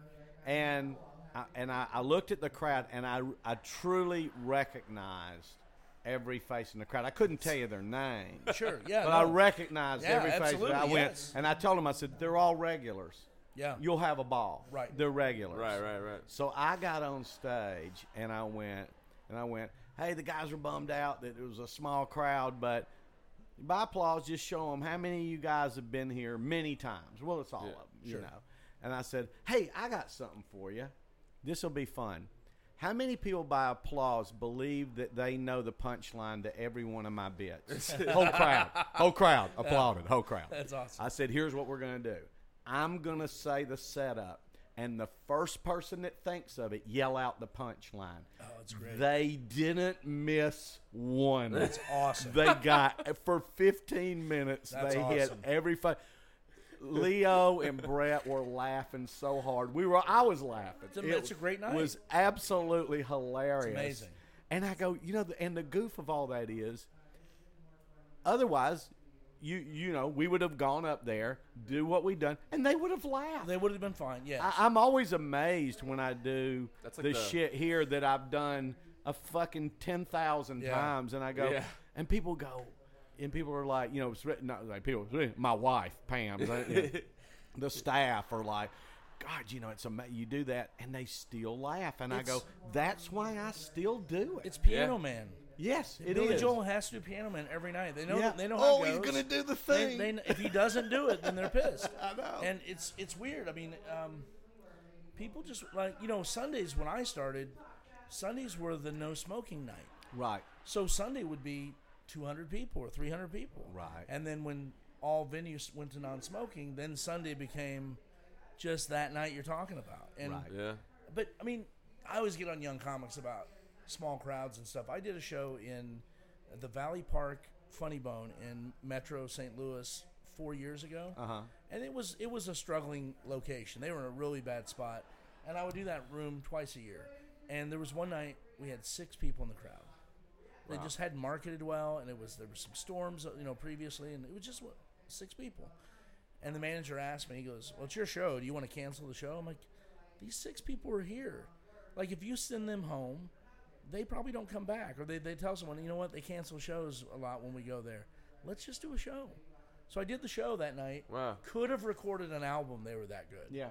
Because Well, you, just have Wow. to give them a show, you know. Well, you know, I, and the flip side of that is that years ago, where I saw that was uh, when Sinbad, when I first worked with Sinbad, and we watched him, and we watched him go up like that on a Wednesday and Thursday night in front of t- small crowds Yeah. and kill them, yeah. and then on the weekend, full crowds a- and kill them. But what we noticed was, is we go, he did the same show for the Wednesday night Yeah, yeah.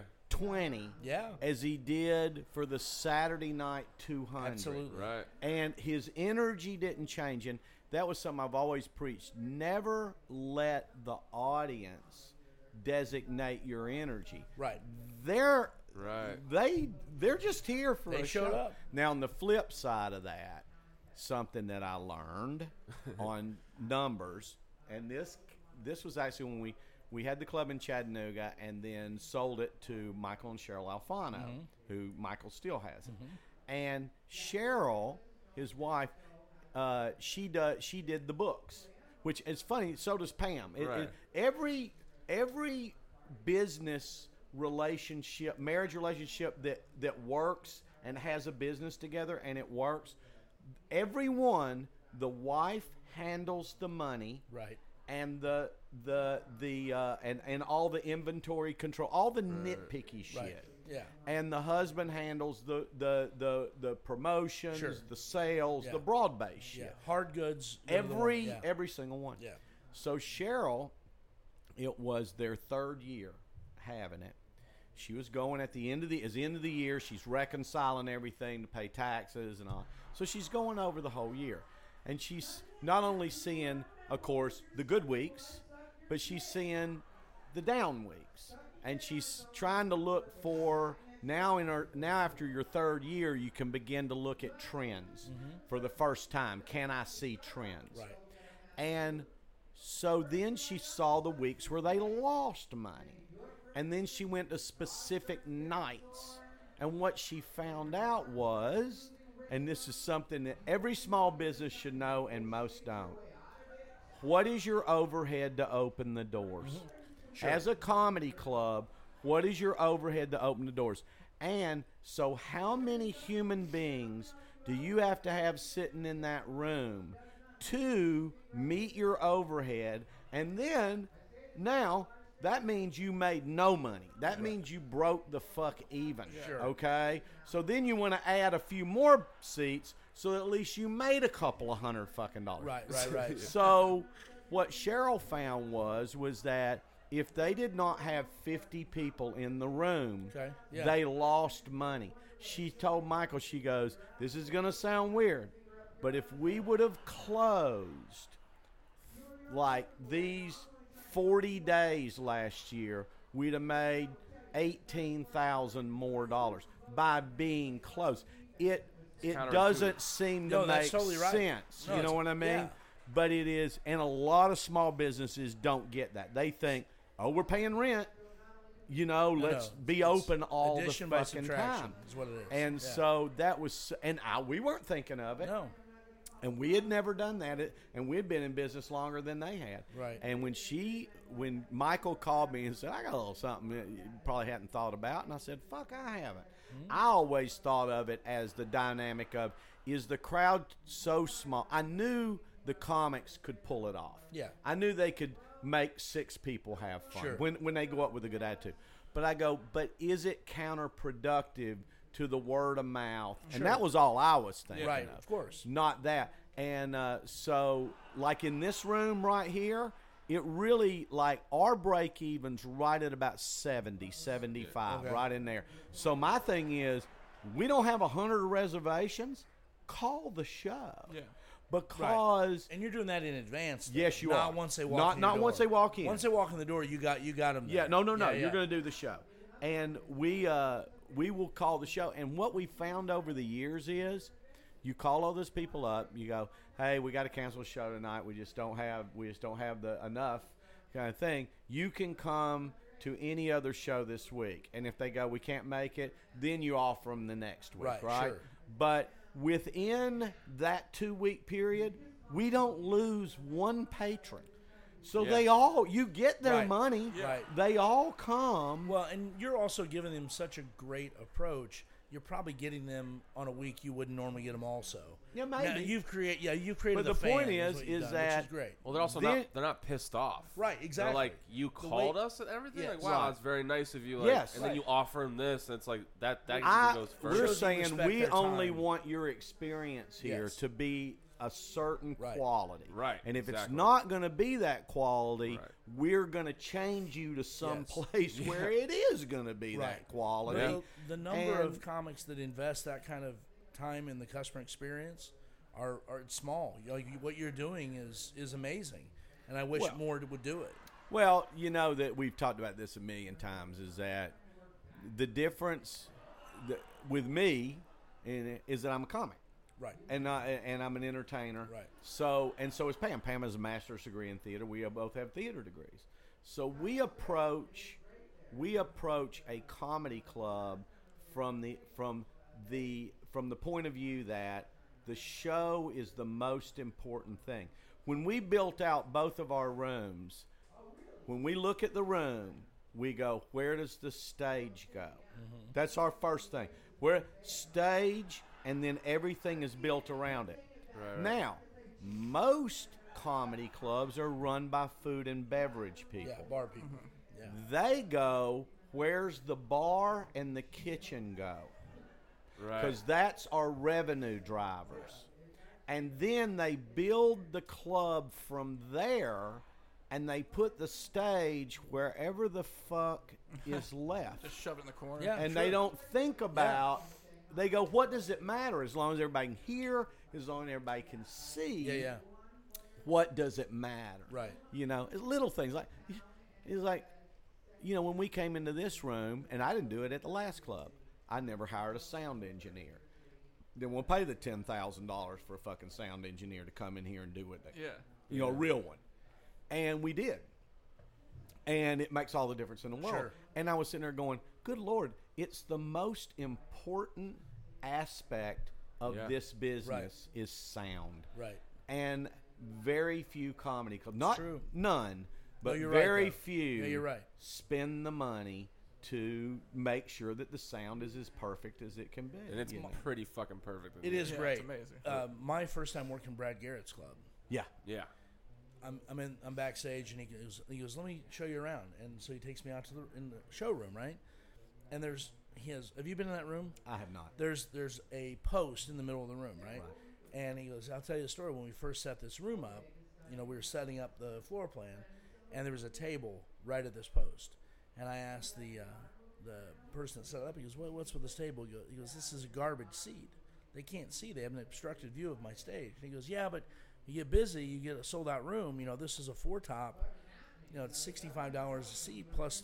You know, we don't get because in that room they don't get liquor sales. That goes to the casino, so they only get admission. Ah. That's the For that way I person. first Yeah. started for 10 years. And he goes, uh, "No, but this is a garbage seat." And I go, "Yeah, but when you're sold out, this is pure profit." And he goes, "No," he goes, "In fact, this whole row gone." He goes, "No bad seats in my in my room." And you walk in the room and. It's not bunched together like a lot of clubs are. There's Right. room to move, and it just makes a better experience for but everyone. that's because Brad has enough money right. that he can do that. It took a lot of Exactly. money. He's not wor- but, but your room, there's not a bad seat no, in this room. No, we got three posts out there. Yeah, there's not a bad There's seat. three, out po- there. three small posts in the room that are the support posts. And, You work uh, around them, but it, that's what you're talking about. but yes. you put the stage first, oh, absolutely. and you, which means you put the experience first. Yeah. I Absolutely. mean, it says McCurdy's Comedy Club, not McCurdy's Chicken Finger. That's room. right. That's yeah. right. exactly. That's a good. I like It's, that. it's, it's true. It's it is. Yeah. It is. You Mm-hmm. know. Yeah. Yeah. It's uh, you know, and and uh, you know, I think I think that I You mean should when I hear consider about that. the new guy, when I, you know, like the guy that's doing the helium rooms and the guy Sure. out of Canada. God, I'm just space. I just m- met him at Just for Laughs and really nice guy out of. Uh, Oh yeah, yeah. I was a, ju- I was a That's open. JFL. That's open. Minneapolis Yeah, and wait, Oh, Rick were Bronson. you at uh, the? Uh, Houston and Oh, it's not Rick Bronson. uh, it's I yeah, think- Rick Bronson. and It's Rick yeah, Ray Bronson. Bro- yeah, yeah, great guy, him Great and his guy. wife, and you know, and they seemed from I listened to the comics, they all say all those rooms yeah, are for really sure. good rooms. Wen- Wendy at know. uh, oh, well, Wendy's amazing. Yeah, comedy and then, And, works. and then so is uh, uh, Nick Costas. oh, of course, So you were okay. You were at and that. so is Mark Ridley, Yes, and so and- is yeah. Bruce Ayers, Absolutely. because they love the art form. They Yes. they are, Yeah. you know, they truly do. So this, okay, this makes sense. At JFL, you were at that Gatekeepers of Comedy show. yes, You were sitting a row in front of me at that. Oh, really? Yes. Oh, okay. Yeah, yeah. I, I go to that every year. Oh, all Yeah, right. it was all a right. blast. It was so this year was amazing because Nick Costas came off like a celebrity.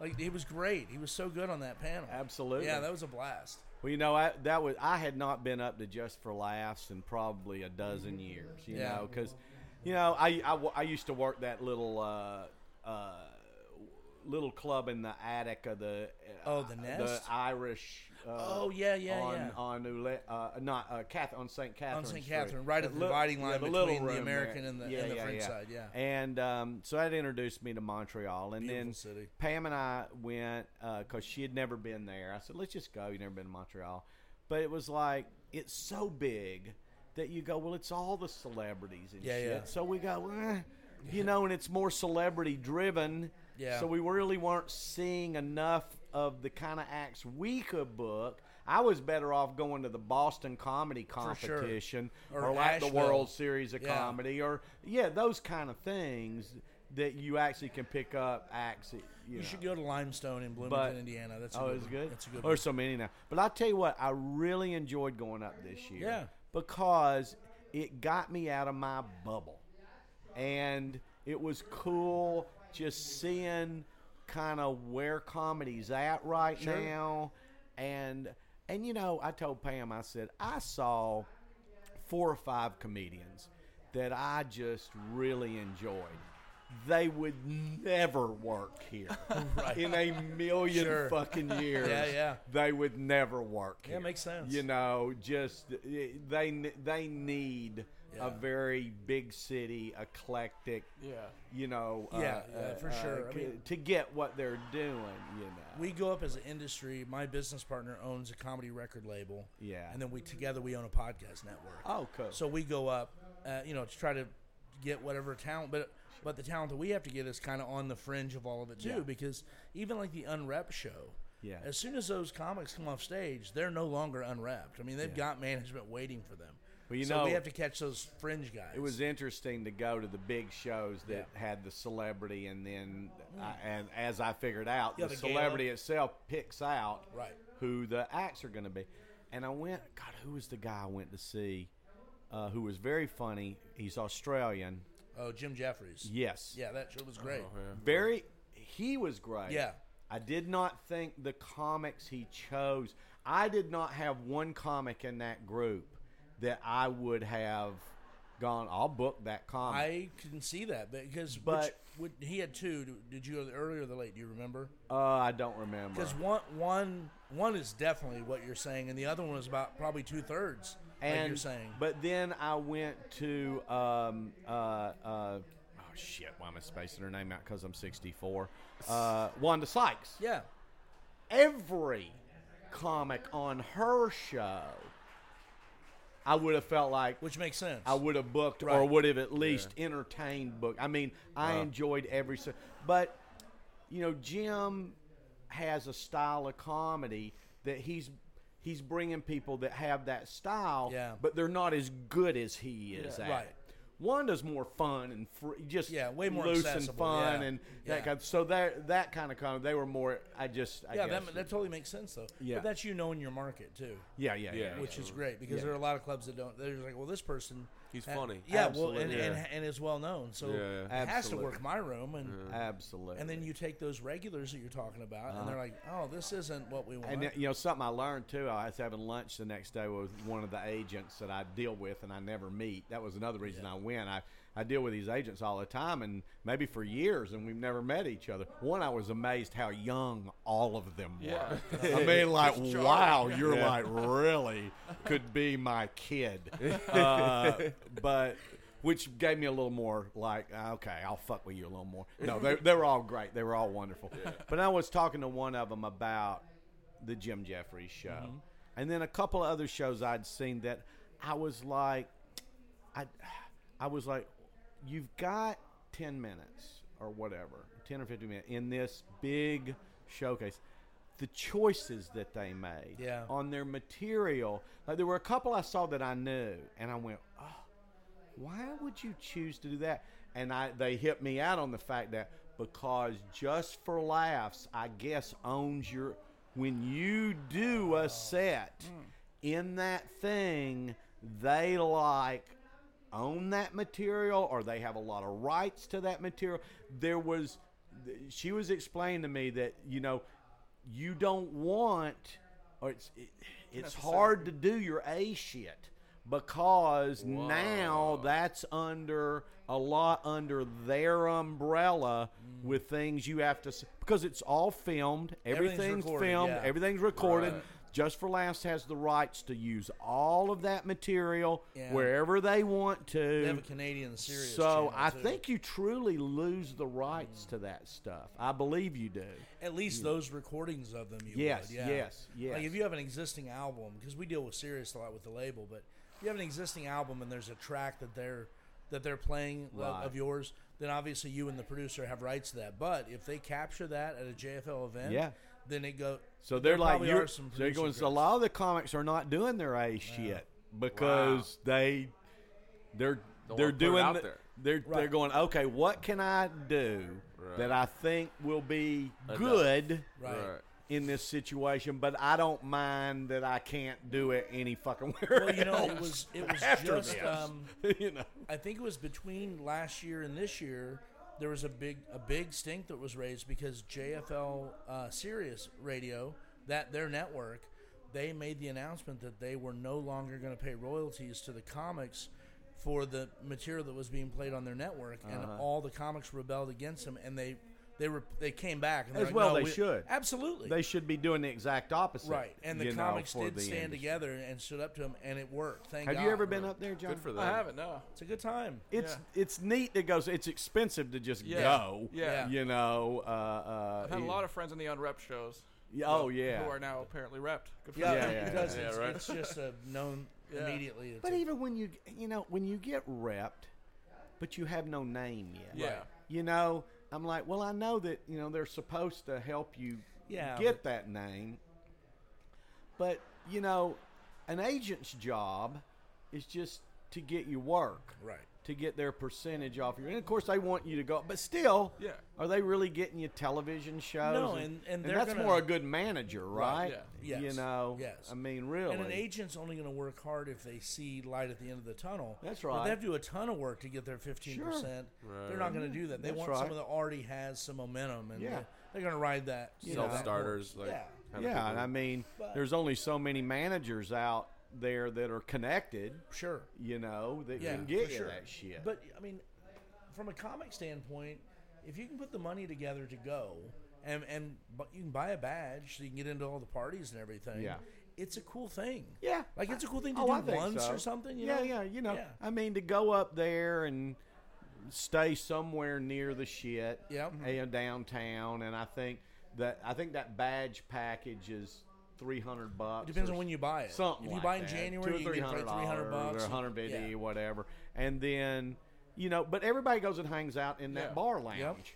You know, and, and by God, everybody's out. All the agents are there. Every fucking body Yeah. Last- hangs out in yeah. that bar lounge. Yeah, you last know? year I had- I mean, that's where to hang out. That's fuck supposed out. to be. Yeah. and be funny. Yeah, and, and in the bar lounge. And you have two not two of the nights where either Comedy Central or Netflix buy it out and it's open bar. That's right. And then there's hors d'oeuvres floating around. Yeah, and like, yeah. I mean, last year I I met Dave Chappelle and uh, and uh, you can John meet Mayer. you can meet big stars. You Yeah. can meet a lot of club owners. For you sure. can meet you you can meet you know Yep. uh, uh, just because you happen to be standing there, or if you know who they are, weasel your Even way better. over there and The see last if you can time I get into a met- decent conversation that doesn't have shit to do with book me. before, Yeah. yeah, You know. before JFL, the, the one place I'd been that I met more Uh-huh. people in the industry was Tim Wilson's funeral. that was the last time that I met that many po- people of power and influence in one place. Right. I mean, right. obviously for a different reason, but Right, But I met right. people I hadn't, you know, I hadn't- I'd never met before at Tim's funeral, and Right. people that I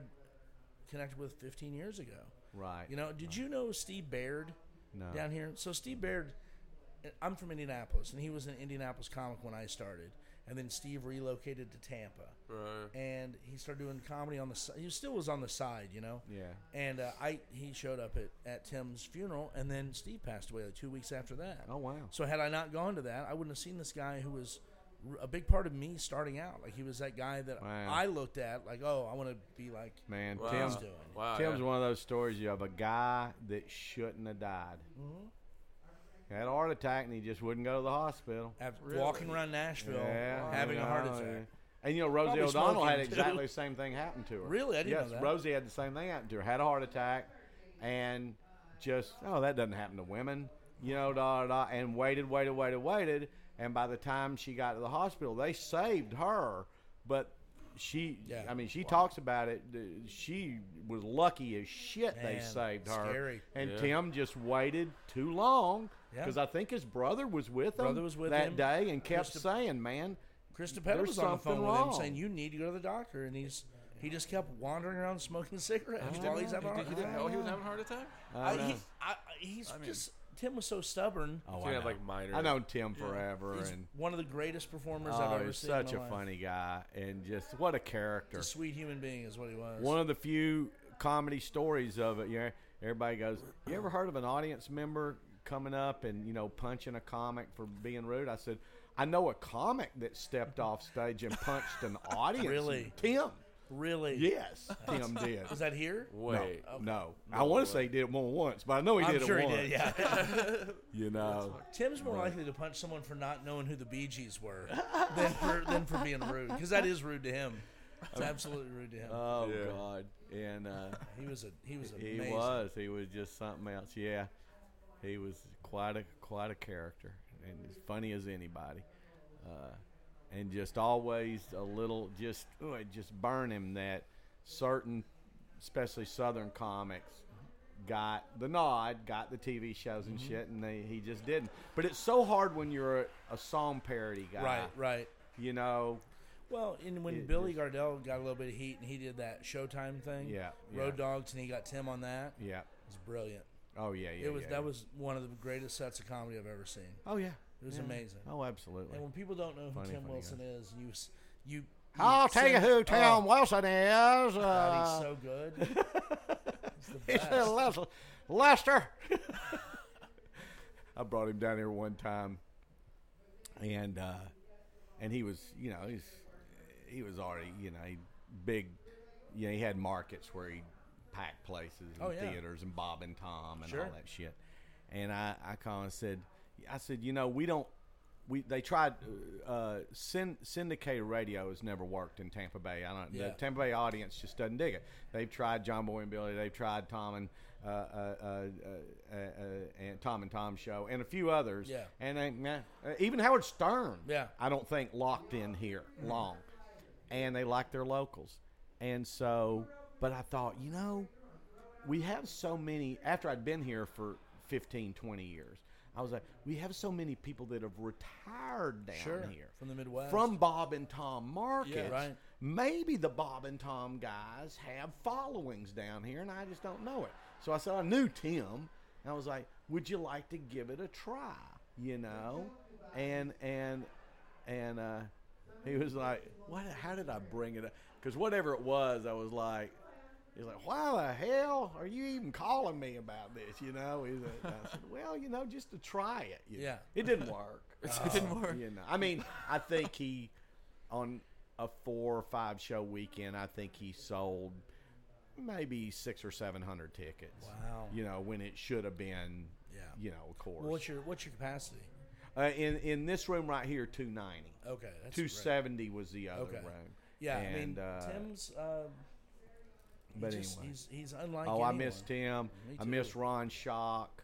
Oh, Ron Uh, Schleck. and I miss Oh. John Schleck Panette, before he too. You died. knew Ron. I did know Ron. I did Ron some shows with was- him in Vegas about a m- couple months before he really got sick. Oh yeah. Ron Schock was one of the most Super cool guy. Oh sweet, yeah. and One of the another best storytellers very of all sweet time. guy. Couldn't have been the nicer. greatest storyteller. You know, I, I'm, I'm his. I was talking to Ron White because Ron and uh, I both were heavily influenced by him. We uh, we have it in our, you have it in your voice. You have, you have a little bit of the Oh, Ron we Schock do. cadence. We do. Yeah. We have it in our voice. yeah. And I said, you know, Ron's stories, if they were not, st- here's the problem with stand-up comedy, because we're so protective of our material Yeah. Mm-hmm. when a comic dies, his act dies. Now, if Ron Schock were an actor and not a stand up comedian, and all those were put together in a theatrical one person show, wow. that show would be being done Sure. today. How good Yeah. would that show be? today. And it'd be a great show, Yeah. Yeah. right? And so I was mentioning that to Ron White. I go, well, don't you think it'd be cool if you got like five of us that knew Ron really well. Like we know his cadence, Yeah. we know his rhythms, we know everything. And each one of us picked one of the stories.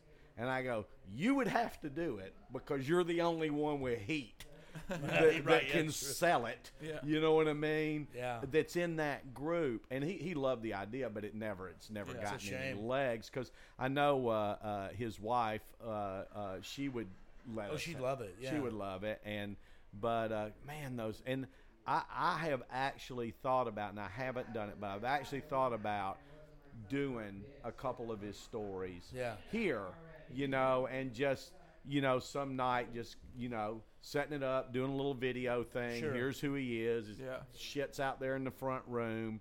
And, Well, and- I and- hate that his stories you don't get to hear I'll them tell And the thing anymore. is, you would have the ability here because you own the room. You're hosting the show. You're not doing his material, trying to get work off of it. No, So no. that's the most You literally just, it's wholesome just way getting to out there do it. because you love it. You just- you That's just wanna right. get out there. And and then just trying to get out to people going, you should Google search him Yes. and get his damn DVD because It's you amazing. will Be blown laugh away. as hard Yeah. as you can laugh at that shit. I love it when Ron would say something and the and, and nothing, just nothing, and then sit there for a second and then go, listen to what I just said. and then re-say it, and everybody would start laughing like crazy. I go, "Who the fuck does One that?" of my favorite Ron Shock things, and it was part of. I think it was part of his act, but he would do the. Uh, I was working in Pensacola, Florida last week, and those people were fucking stupid. Yeah, oh, and yeah. I told them, I'm like, you people are fucking stupid. and a guy stood up and said, You're goddamn right we are. We're proud of. That was such a great line. we were proud of it. Goddamn right. And you know that happened. Oh yeah. And he yeah. was like, That's in the act. I love it. Is what I was just in. I was just in Mississippi, uh, and he does a whole thing about how stupid Mississippi is. He goes, he goes, he goes. Uh, I was in East Mississippi. It's in the northwest part of the state, which is true. That's fucking great. little shit like that. Oh God! God. Yeah, he what was a great. just! I was in on my 38th birthday. I'd never been to Vegas, and Pam, uh, as a surprise to me, got everything set up for. And the Luxor had just opened, so they Sure. had a special thing at the Luxor, and so she got it all set up and surprised me, and we go. And we get there, and I'm like, "Well, let's see if there's any comedians we know." Sure enough, Shock is there. Nice. He wasn't living there at the time Yeah. yet, but he was there playing uh, one of the clubs. And so I called Ron, and he was he was like, "God damn, nerd, are you? This is gonna be great." And uh, he's like, he's like, "You want to go out in the desert and do peyote and watch sunset?" I go, "No, no, Ron, I don't. no, I don't want to do heroin either." But let's have a party. But anyway, so but he uh, he s- I said uh, told him I'm here and my birthday's on October 27th. You know, like Wednesday or whatever it was. He goes, God damn man. He goes, only the coolest fucking Vegas night ever is on your birthday. They are going to implode the dunes. The first, I was there that weekend. The uh, first Yeah. original that they were going to Yeah. implode. Yeah. He goes, every high roller in the fucking world's here.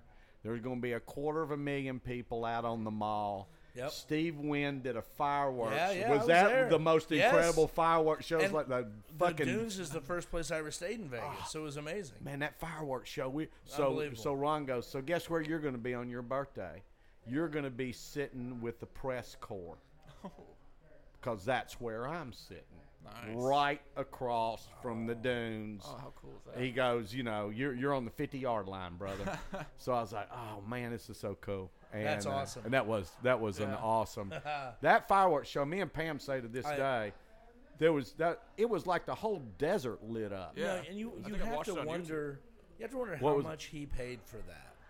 It's I mean, inconsequential, absolutely. but it's insane what that guy can spit. Oh, It's it's insane. amazing. I think I watched it on YouTube. I wasn't there yet. I was y- a little younger, but that's still that's one of the most famous implosions in Yes. Las Vegas history. for yes, sure. because it they made it's in a movie. Yeah. Yes. You know, so because usually an implosion does an implosion has no fire and Yeah. Mm-hmm. Mhm. shit blowing up, and of course they blew up every floor, Yeah. Yeah. and then there were auxiliary buildings around it you didn't Yep. know were going to blow up. right, right, right. Remember, I think Yeah. it was for like a Schwarzenegger movie Yeah, it or was- I something, forget which or a movie it was. Stallone movie or something. Oh, that's kind of But yeah, And- because you had the dunes had all those outbuildings. Yes. All those those Yes. annexes. Because whenever when I stayed there, I walked for like four hours. It felt like to get to my room because you just kept going and going and going, and all that shit went. It was great. going. I remember the when the when the the fireworks stopped and we sat there for a minute and went, "How can anything outdo that?" And then you know, It just what yeah, happened. everything it felt like Then, a finale. then when it came down,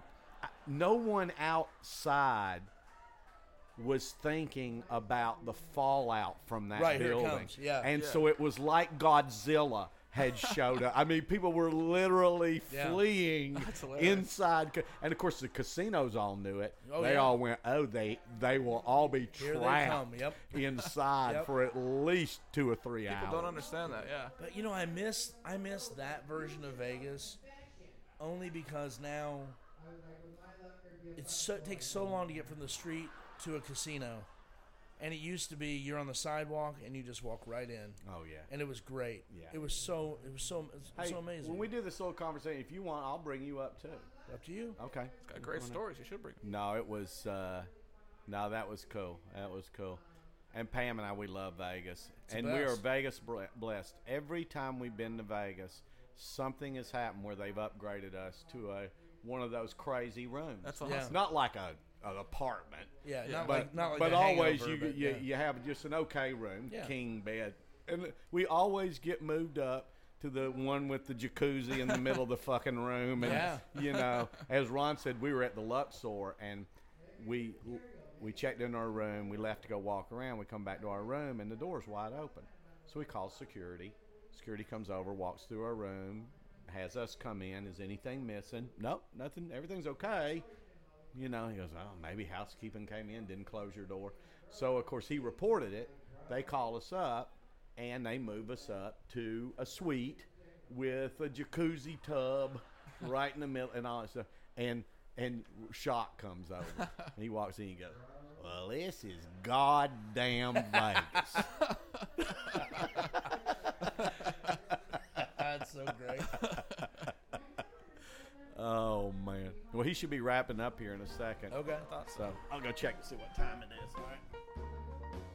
Thanks again for listening to another episode of the Conversation Podcast here at McCurdy's Comedy Theater. Go to our website, McCurdy'sComedy.com, to check out all of our upcoming shows and events. And if you enjoyed Ty Rivera at all, please go to his website at tyrivera.com. Also, follow him on Instagram at official Ty Rivera. That's T H A I R I V E R A. And on Twitter at Ty Rivera. Also, John Hilder please follow him on, at Instagram at John Hilder Comic and Twitter, the same thing at John Hilder Comic.